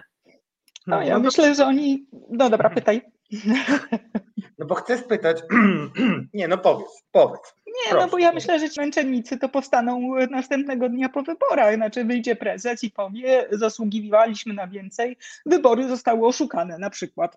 Bo czemu ma takie właśnie tutaj nie powinniśmy wejść i to jest jeszcze kolejny oczywiście aspekt czegoś, z czego ja jestem ogromną fanką, czyli kwestia edukacji obywatelskiej. Ja myślę, że my nie możemy zapomnieć o bardzo ważnym aspekcie, żeby komunikat, który idzie ze wszystkimi działaniami przyszłej, mam nadzieję, władzy demokratycznej, bo to też nie jest takie oczywiste, prawda, czy znowu nie wpadniemy w szpony kolejnych populistów, ale jeżeli będziemy mieli demokratów, to ten przekaz musi być jasny, obiektywny, precyzyjny, tłumaczący, dlaczego na przykład konkretna osoba musi ponieść odpowiedzialność za to, co robiła i przebić się do bańki, przez bańkę informacyjną, która została fenomenalnie skonstruowana przez ostatnie lata. Myślę, że to jest też naszym ogromnym, będzie to ogromna przeszkoda. Ale tu nie, tu będzie łatwiej, przepraszam, znowu już się dopuszczam, tu będzie łatwiej o tyle, że telewizję publiczną da się przejąć bez łamania prawa. Po prostu, chociaż kurczę, bo jest jeszcze ta Rada Mediów Narodowych. Nie, to nie będzie proste. Nie, znaczy, a to jest też taka rzecz, którą trzeba zrobić. Były, kochane panie, pomysły na przejęcie Rady Mediów Narodowych razem z marszałkiem, więc to nie jest aż tak skomplikowane. Ale to w takim razie, skoro tak nam się jakoś zahaczyło, nie wiem, pewnie mamy już jakieś łączenie neuronowe via internet, ponieważ wybrałem też taki jeden screen, który jest trochę niby obok, a nie obok tak naprawdę, bo okazuje się, że o tym rozmawiamy. Poproszę, Filipie, o screen piersi. Zaraz powiem, dlaczego piersi. Screen piersi wynika głównie z tego, co zresztą, drodzy Państwo, nie wiem, czemu tak się to zrobiło, ale generalnie przeczytam, bo wiem, co tam jest napisane. Podział na zwolenników rządzących versus sympatyków opozycji w ostatnich latach wyraźnie stracił na znaczeniu, tak? Dlatego, że z rządzącymi identyfikuje się co czwarty Polak, a z opozycją co piąty. Czyli mamy 53% badanych przez CBOS, to ja nie wiem, ile ich może być, bo to zawsze do CBOS-u podchodzę ostrożnie, ale już możemy podziękować za piersi, za screen piersi, a ten screen piersi nazwałem, ponieważ trochę się bije we własne piersi, dziennikarskie przynajmniej, bo Eliza się obroniła, ponieważ sama powiedziała o... No cóż, o tym, żeby zainwestować jednak w edukację obywatelską i ciągle to jest pewien deficyt, którego my, Beato i Radosławie, no trochę chyba jako część środowiska dziennikarskiego, no zaniedbaliśmy zdecydowanie moim zdaniem i warto o tym mówić, nawet jeżeli to jest takie wołanie po puszczy. Dlatego chciałem pokazać, że mamy też neuronowe, internetowe łączenia, a teraz poproszę Was o komentarz do tekstu, który powiem szczerze, na początku przegapiłem. Tekst ten jest prostym materiałem relacjonującym odpowiedzi na pytania Tomka Piątka, które wysłał do MON-u, do Straży Granicznej i jeszcze w jedno miejsce. I to jest tekst, mam linka, poprosimy też drut print screen. Chodzi o to, drodzy Państwo, jeśli jeszcze nie czytaliście, zaraz poprosimy Filipa, żeby wrzucił w komentarze. Chodzi o to, co napisał MON na pytania Tomka odnośnie tego, jak MON i Straż Graniczna podchodzą do możliwej, ewentualnej ucieczki uchodźców z Ukrainy. I wydaje się, że to nie było podchwytliwe pytanie, tym bardziej, że Tomek jasno wyraził się, że chciałby usłyszeć dementi. I drodzy Państwo, czego się dowiedział? MON odpisał, że nie wyklucza zastosowania zasieków z drutu kolczastego. Podkreśla jednak, że decyzję o budowie zasieków musiałby podjąć ze Strażą Graniczną. Zatem wojsko, Tomek napisał, tylko pomagałoby Straży i MSW odpychać i odstraszać Ukraińców drutem kolczastym. Poza tym rząd PiS jest humanitarny i chroni uchodźców zgodnie z konwencją genewską. Na Białorusi nie mamy wojny, na pewno, na razie. Są tam uchodźcy z Bliskiego Wschodu, przywiezieni z Iraku, częściowo z Afganistanu, o tym wielokrotnie mówiliśmy. I zacznę od Elizy, jak ty się czujesz z taką odpowiedzią? Tak, zacznę od tego, a potem nawiążę do tego, co kiedyś, o czym kiedyś rozmawialiśmy, kiedy zaczęły się dyskusje na temat pushbacków i jakie zabezpieczenie wydał TSUE w związku z apelami o to, jak Straż Graniczna ma zachowywać się w stosunku do uchodźców, a przypomnę, że to chodziło wtedy o usnaż, czyli 30 parę osób, jeżeli dobrze pamiętam. Potem mieliśmy tam kilkaset osób dziennie próbujących dostać się do Polski i próbujących dostać się do Europy. Elizo, jak ty podchodzisz do tego typu, no dość, jakby to powiedzieć, no do tych odpowiedzi, które Tomek streszcza w swoim tekście? Znowu, powiedziałabym, że maski opadły, ale one opadły już dużo wcześniej. Natomiast to, co tutaj przeraża i na co chciałabym zwrócić uwagę, to fakt, że tutaj wprost jest mowa o uchodźcach, tak? Czyli o osobach, które wnoszą o ochronę międzynarodową. Tego rodzaju kategoria osób jest inaczej traktowana zawsze, jest bardziej, można powiedzieć, jest łagodniej traktowana przez prawo, kiedyś również nasze prawo krajowe, ale przede wszystkim przez prawo międzynarodowe, gwarantujące rozpatrzenie takiego wniosku. Ja już szczerze mówiąc nie wiem, o czym mam mówić. Mam mówić o konwencji genewskiej dotyczącej statusu uchodźców, mam mówić o konwencji praw dziecka, która jest również łamana przez Polskę, ponieważ w artykule 22 konwencji praw dziecka mamy również wskazanie wyszczególnione, że dzieci uchodźcy, które powinny być traktowane w sposób humanitarny. Czy mam mówić o dyrektywach proceduralnych unijnych, które również są łamane?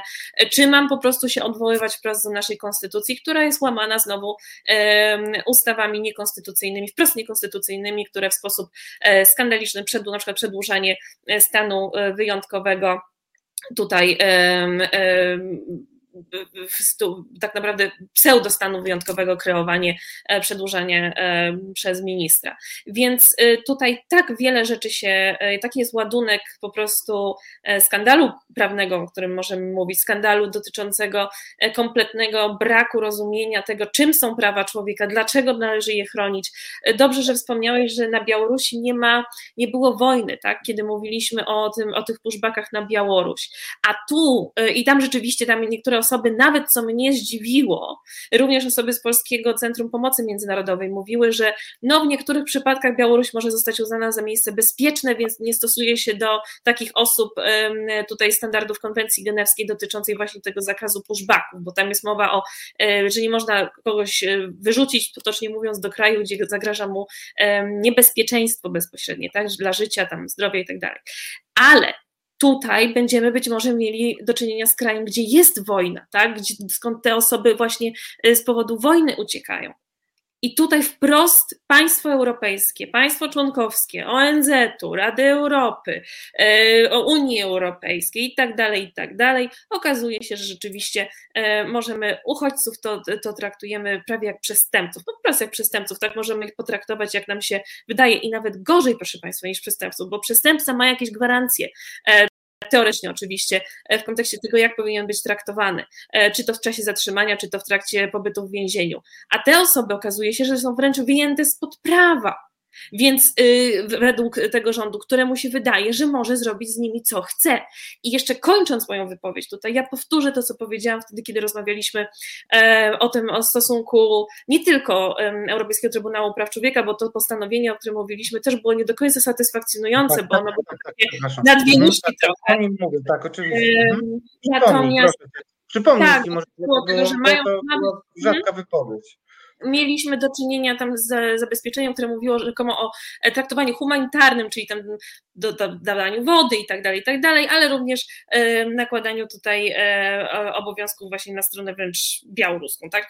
Czyli trochę dla kogoś, na kogo nie ma możliwości nałożenia takich zobowiązań, tak? No bo Białoruś nie jest stroną Europejskiej Konwencji Praw Człowieka.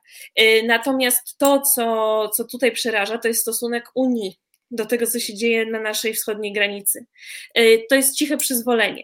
I teraz to się bardzo, bardzo łączy z naszym kryzysem praworządności, bo proszę zauważyć, i rzeczywiście Polska jest niewygodna z tym kryzysem konstytucyjnym, jeżeli chodzi o jej członkostwo w Unii i tak dalej, ale jest bardzo wygodna, jeżeli chodzi o łamanie praw uchodźców, bo możemy powiedzieć, słuchajcie, to nie my, to nie Niemcy, to nie Francja, to nie Portugalia, nie Hiszpania, tylko ta zła Polska, tylko te złe Węgry. I proszę sobie przypomnieć, pierwsze ustawy pushbackowe, które by zostały wprowadzone przez państwo unijne, to były na Węgrzech w 2016 roku, proszę państwa.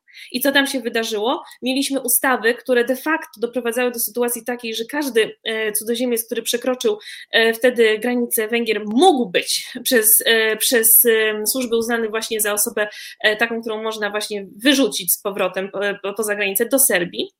Te osoby w żaden sposób nie były legitymowane, sprawdzane, nie wiedzieliśmy, kto w ogóle wchodzi na terytorium Unii Europejskiej. Więc tego rodzaju przepisy, one również wpływają na nasze bezpieczeństwo i nie ma takiego muru na tyle wysokiego, na tyle głęboko wbitego w ziemię, który by zatrzymał osoby, które uciekają, bojąc się o własne życie.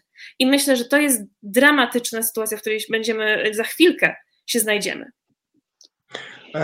No, bardzo się cieszę, że tak dokładnie to powiedziałaś. Co ty myślisz o tym, Beata? Jeszcze chciałem cię poprosić, żebyś na chwilę cofnęła się w przeszłość i nie wiem, czy ty podzielasz moje emocje, ale ja doskonale pamiętam i pierwszy Majdan, kiedy była pomarańczowa rewolucja, był Juszczenko, potem zupełnie, który roztrwonił kompletnie poparcie społeczne. Potem był drugi Majdan, gdzie polała się krew, była ta niebiańska sotnia, jak to mówią Ukraińcy. Naprawdę naród ukraiński w swoim dążeniu do Europy jest dla mnie przykładem, który często pokazuje, żeby przypomnieć, czym jest Unia Europejska, czym jest członkostwo w Unii Europejskiej, o czym my chyba zapominamy, bo to fajnie, że te 82% jest euroentuzjastami, jeśli chodzi o badanych Polaków, ale z drugiej strony my wyraźnie nie doceniamy tego, jak bardzo niebezpieczne są te różne polexitowe wypowiedzi. Jak ty się czujesz z tym, Beata? No nie wiem, Beata znała moją mamę i powiem szczerze, ja się kiedyś parę razy tak żachnąłem bardzo jak moja mama, która bardzo płakała za Lwowem i miała takie jeszcze trochę sceptyczne komentarze, takie dla mnie niewłaściwe komentarze nawiązujące do UPA. No jednak no dla mnie to jest historia bardzo smutna. Jeżeli ja czytam w tym tekście Tomka, że ktoś nie wyklucza drutów kolczastych dla ludzi uciekających z Ukrainy, to jest to dla mnie bolesne. Jak ty się z tym czujesz? No matko, słuchaj, tutaj tak wiele warstw poruszyłeś, że teraz będę próbowała to odkopać. To znaczy tak, zacznijmy od tego tekstu Tomka. No to wojsko odpowiedziało, że nie wyklucza postawienia drutów kolczastych, czy tam rozciągnięcia drutu kolczastego, natomiast to będzie zależało od Straży Granicznej, bo Straż Graniczna odpowiada za polskie granice. No więc wojsko umyło ręce, tak naprawdę. Powiedziało, jak nam Straż Graniczna każe, to my te druty rozciągniemy. Natomiast Straż Graniczna tak naprawdę nie odpowiedziała Tomkowi nic. To znaczy Tomek wyprowadził z tego, że oni nie wykluczają, ale też tak naprawdę nie potwierdzają.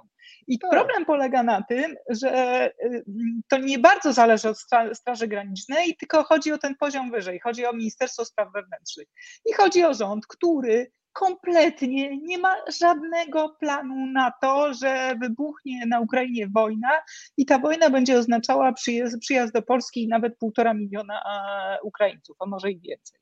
I to jest problem. Znaczy Straż Graniczna odpowiedziała, że no, sorry, ale my nie wiemy, co robić. Tak mniej więcej brzmi ta odpowiedź. Natomiast problemem jest to, że nasz rząd jak zwykle działa po omacku i działa w ostatniej chwili. Znaczy jak się zacznie wojna, to oni wtedy zaczną kombinować, co by tu zrobić. To, że rząd jest niekonsekwentny i kompletnie nie ma żadnego pomysłu na żadnych uchodźców, bo to, że trzyma teraz no, tę grupę, która próbuje się przez granicę z Białorusią przedostać, trzyma w lesie i wypycha te rodziny, dzieci i to się dzieje wciąż, wypycha do tego koszmarnego lasu na śmierć, no to jest jedna strona, że tak powiem, medalu. Ale druga strona medalu jest następująca. Otóż w Unii Europejskiej odbywa się taka dyskusja, debata na temat zaostrzenia przepisów dla uchodźców. I te przepisy, które zaproponowała Komisja Europejska, miały pomóc właśnie w zatrzymywaniu uchodźców, miały utrudnić uchodźcom przedostanie się na teren Unii Europejskiej.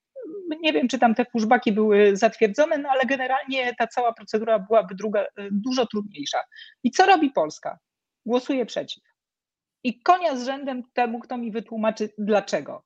Bo ja kompletnie tego nie rozumiem. Znaczy z jednej strony chcemy zatrzymać wszystkich uchodźców, żeby tu się nie daj Bóg do nas nie dostali, ale z drugiej strony jak ma być uchwalone prawo, które miałoby usankcjonować gdzieś te nasze działania, a to my głosujemy przeciw.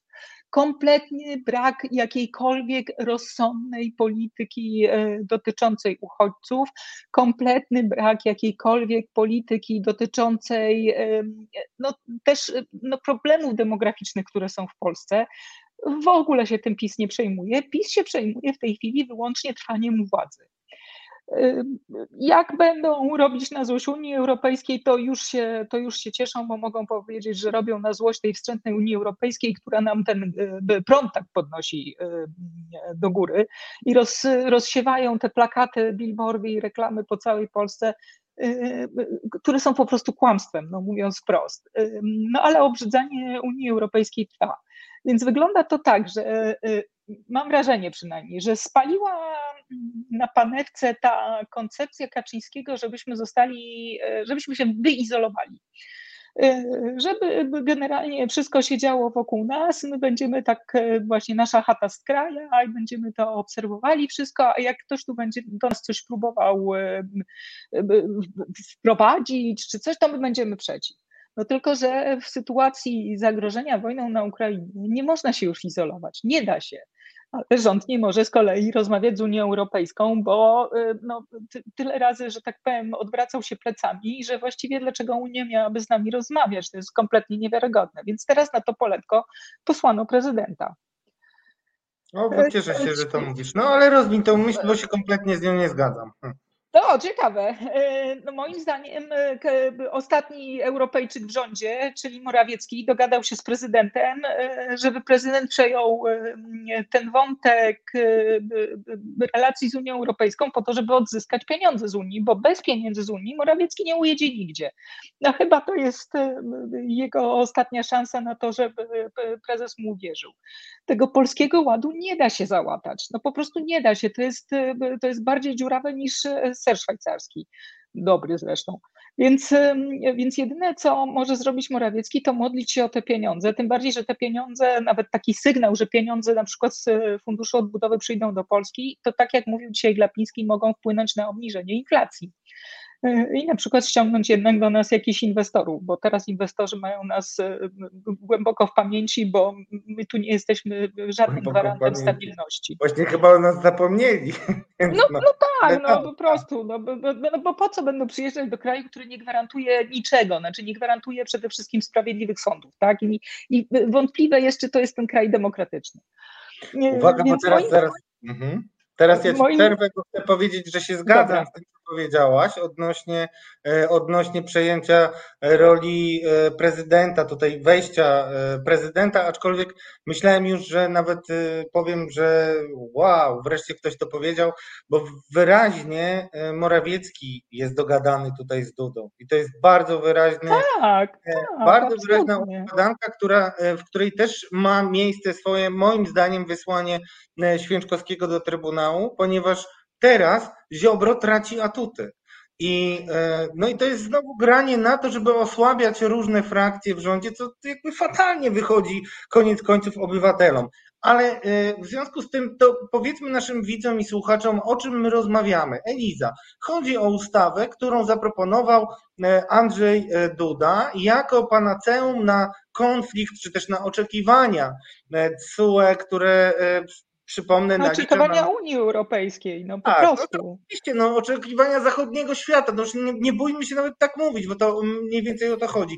Eliza, ty jesteś sceptyczna wobec tej ustawy i to dość ostro. I chciałem, żebyś... Znasz kogoś, kto nie jest? Oprócz prezydenta. Zaraz powiem, dlaczego... Opozycja niestety. Zaraz powiem, kto nie jest. Nie, chyba... Miło, ale zaraz wam powiem. Eliza...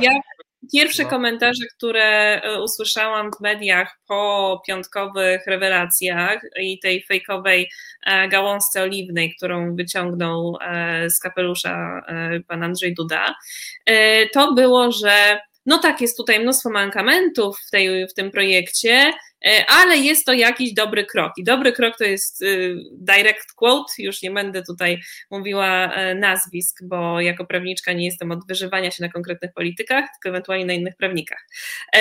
Ale odnosząc się już bezpośrednio do tej pseudo, znowu ja już po prostu teraz będziemy wszyscy mówić o wszystkim pseudo, tak? Więc to też jest pseudo, gałązka oliwna wyciągnięta w kierunku Komisji Europejskiej rzekomo, gdzie tak naprawdę omija właśnie ten grzech pierworodny, o którym mówiłam, tak? Czyli omija kwestię tego, skąd wywodzą się osoby, które zasiadają w tak zwanej Izbie Dyscyplinarnej, czyli właśnie, tak jak pani redaktor tutaj wspomniała, tego neo-KRS-u, pseudo-KRS-u, z którym mamy do czynienia, Krajową Radę Sądownictwa, która została przejęta politycznie.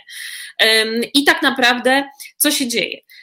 Prezydent zdecydował, że teraz tak, z tej izby rezygnujemy, z nazwy tej izby rezygnujemy, czyli może ta salka też zniknie, te sale wykorzystywane też znikną. Te osoby, i część, jeżeli już będzie miała dosyć politykowania, bo to absolutnie nie było sprawowanie tutaj w żaden sposób, można powiedzieć, wymiaru sprawiedliwości, czy w kwestii dyscyplinarnych postępowań również tylko politykowania. Jak nie będzie chciało już się w to bawić, to będzie mogło przejść w stan pospoczynku, a ci, co dalej będą chcieli się bawić, to jeszcze ich podniesiemy, ich status wyżej i ewentualnie będą mogli sobie przejść do innych izb Sądu Najwyższego, najważniejszego sądu w Polsce, sądu prawa, który tak naprawdę będzie w związku z tym podwójnie zainfekowany teraz kwestią tych neosędziów. Dla mnie największą ironią losu było to, że ta ustawa, ten projekt tej ustawy został zaprezentowany tego samego dnia, kiedy Europejski Trybunał Praw Człowieka wskazał, że obecność neosędziów, to akurat było w tej sprawie w Izbie Cywilnej Sądu Najwyższego, wpływa i neguje wręcz prawo do sprawiedliwego procesu, który jest, jak już też podczas jednego z swoich programów ustaliliśmy, jest tożsamy, jeżeli chodzi o kwestię artykułu 6 Europejskiej Konwencji Praw Człowieka i naszej konstytucji. Więc tak naprawdę to, co się wydarzyło, to teraz nie dość, że te osoby zostały, że tak powiem, podniesione w tym swoim statusie w założeniu prezydenckim, to mogą, proszę Państwa, być jeszcze wylosowane ponownie do rozpatrywania spraw dyscyplinarnych w tej nowym utworzonym tworze, który ma powstać, i mogą znaleźć się w tych zespołach orzekających. W związku z tym, jaki piękny gość u pani redaktor pojawił. Tak, to właśnie tak zazwyczaj się pojawia z nienacka. Więc tak naprawdę nic się nie zmienia i mamy tylko i wyłącznie po prostu tutaj jakąś taką znowu farsę. Ja tak nazwałam mój felieton w Gazecie Wyborczej. Ci sami aktorzy, ta sama farsa, proszę Państwa. I co gorsza, jeżeli rzeczywiście, skąd wiemy, że rzeczywiście nie ma tutaj żadnej dobrej woli. Nie ma kwestii odkręcania przepisów ustawy kagańcowej, jest dodany za to nowa kwalifikacja możliwa do postępowań dyscyplinarnych, czyli odmowa sprawowania wymiaru sprawiedliwości, co znowu nie wiemy za bardzo, co może znaczyć, chyba odmowę orzekania w składach z tymi neosędziami. I nie mamy też odpowiedzi na to, co dalej z osobami, które zostały poszkodowane w wyniku działalności tej tak zwanej Izby Dyscyplinarnej. I ja jeszcze ostatnią rzecz Państwu dorzucę, żeby już ta bomba eksplodowała zupełnie. W projekcie prezydenckim dotyczącym sędziów pokoju mamy wskazane, że odpowiedzialność dyscyplinarną te osoby ponosiłyby przed sędziami z Izby Dyscyplinarnej i to jest wymienione z imienia i nazwiska, że tak powiem. Więc ja się tak zastanawiam, czy ten projekt prezydencki teraz, który wypłynął, to został znowu napisany na kolanie i wrzucony tak bezmyślnie, czy ta ustawa wcześniejsza, ten projekt dotyczący sędziów pokoju rzeczywiście tak naprawdę pokazuje faktyczne zamiary, że nic się z tą izbą tak naprawdę nie wydarzy, a przynajmniej z osobami, które w niej zasiadały.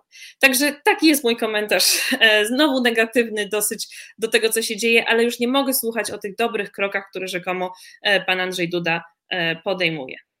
Beata, jak Ci podpowiada Twój polityczny nos, ale naprawdę nie rozgaduj mi się, bo już musimy zaraz kończyć, a niestety muszę coś koniecznie powiedzieć. Postaram się.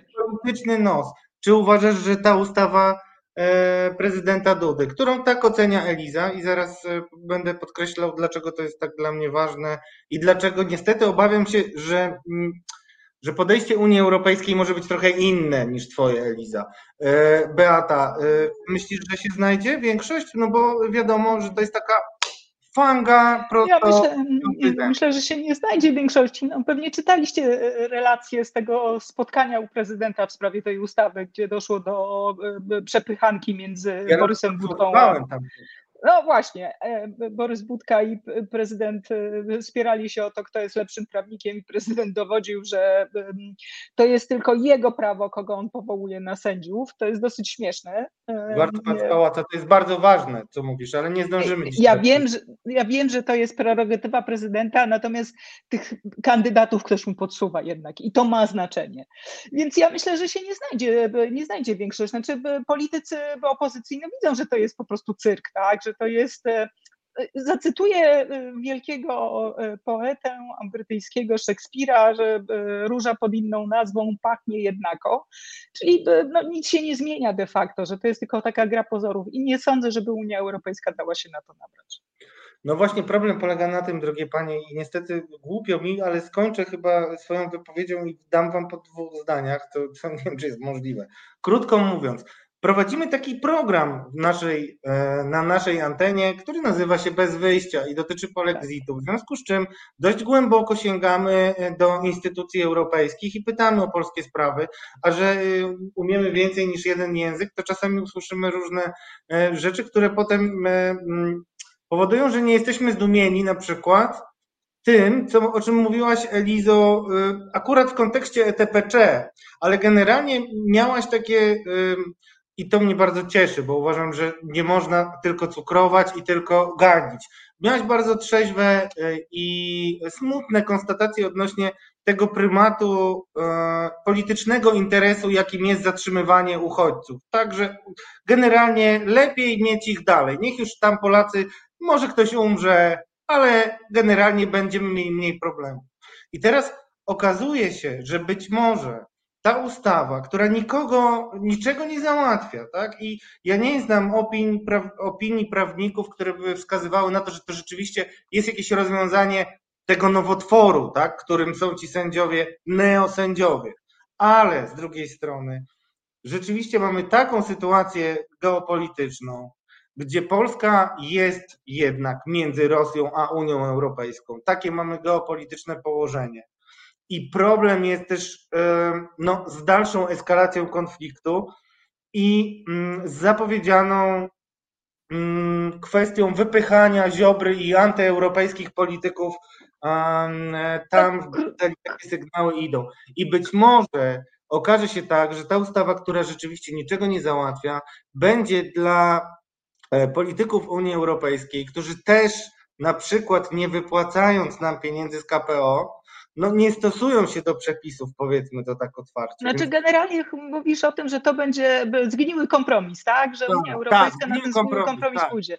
To jest niewykluczone, bo Unia Europejska w ten sposób działa, to znaczy pozwala wyjść różnym państwom z twarzą w sytuacji, z których tak naprawdę wyjście nie da. Więc niewykluczone rzeczywiście, że w ten sposób to zostanie rozegrane. No tylko... No właśnie, pytanie co dalej, to znaczy jaki jest, bo możemy się tak, przyjmiemy, rozwiążemy Izbę Dyscyplinarną, nazwiemy to inaczej, wylosujemy tych sędziów co trzeba i sytuacja będzie tak naprawdę taka sama. I co potem? No właśnie. Co ja zostawię Państwa z tym pytaniem. Eliza, masz jakiś pomysł na to co potem, bo została jeszcze Ci minuta, więc... No w minutę nie wymyślę niestety, muszę tutaj zmartwić się, ale ja chciałam powiedzieć, że z punktu widzenia prawnika, prawniczki, bo zawsze z tego punktu będę na wszystko patrzeć trzeźwym okiem, mam nadzieję. Ja jednak nie mogę się zgodzić na to, żebyśmy zaniechali apelowania o to, żeby nie przehandlowywać naszych praw, naszej demokracji, naszej wolności za polityczne układy i no, tylko to możemy robić i tutaj też jest siła społeczeństwa obywatelskiego się pokaże. No tak, tylko Unia Europejska jest tworem politycznym i... Ale też wartości, jest też Unią wartości i to powinniśmy podkreślać. Tak. Unia będzie taka, jaką ją sobie zorganizujemy, tak? My jako Polacy, my jako Europejczycy. Więc no, czasy mamy wyjątkowe, ale bardzo się cieszę z tej rozmowy, bo myślę, że nasi słuchacze, widzowie, widzki, słuchaczki będą gotowi na to, co się niedługo może wydarzyć i będą też rozumieć, z czego co wynika, a to jest chyba największa wartość tej takiej bańkowo-plemiennej publicystyce, którą mamy w mainstreamie i naszymi gościniami były w związku z tym Beata Grabarczyk, Radio Nowy Świat i Eliza Rutynowska, Fundacja Obywatelskiego Rozwoju. Bardzo Wam dziękuję. Dziękujemy bardzo, dobranoc. Dobranoc Państwu, mogę powiedzieć teraz tylko ja na koniec. Bardzo jestem, wiecie co, powiem to. Jestem bardzo zadowolony z dzisiejszej rozmowy. Uważam, że dostaliście Państwo porcję wyjątkowych opinii i informacji. Dlatego już nie zdążę się niestety pochwalić artykułem, który popełniłem, a który będzie brzemienny w skutki. Minister Michał Cieślak ma problemy z CBA i majątkiem, a skutki będą poważne. I tyle na razie powiem. Wrócimy do tego, a jutro się widzę z Państwem, z Marcinem Celińskim w programie Bez Wyjścia. To było Katarzis. Widzimy się za tydzień. Dobrej nocy. Reset Obywatelski.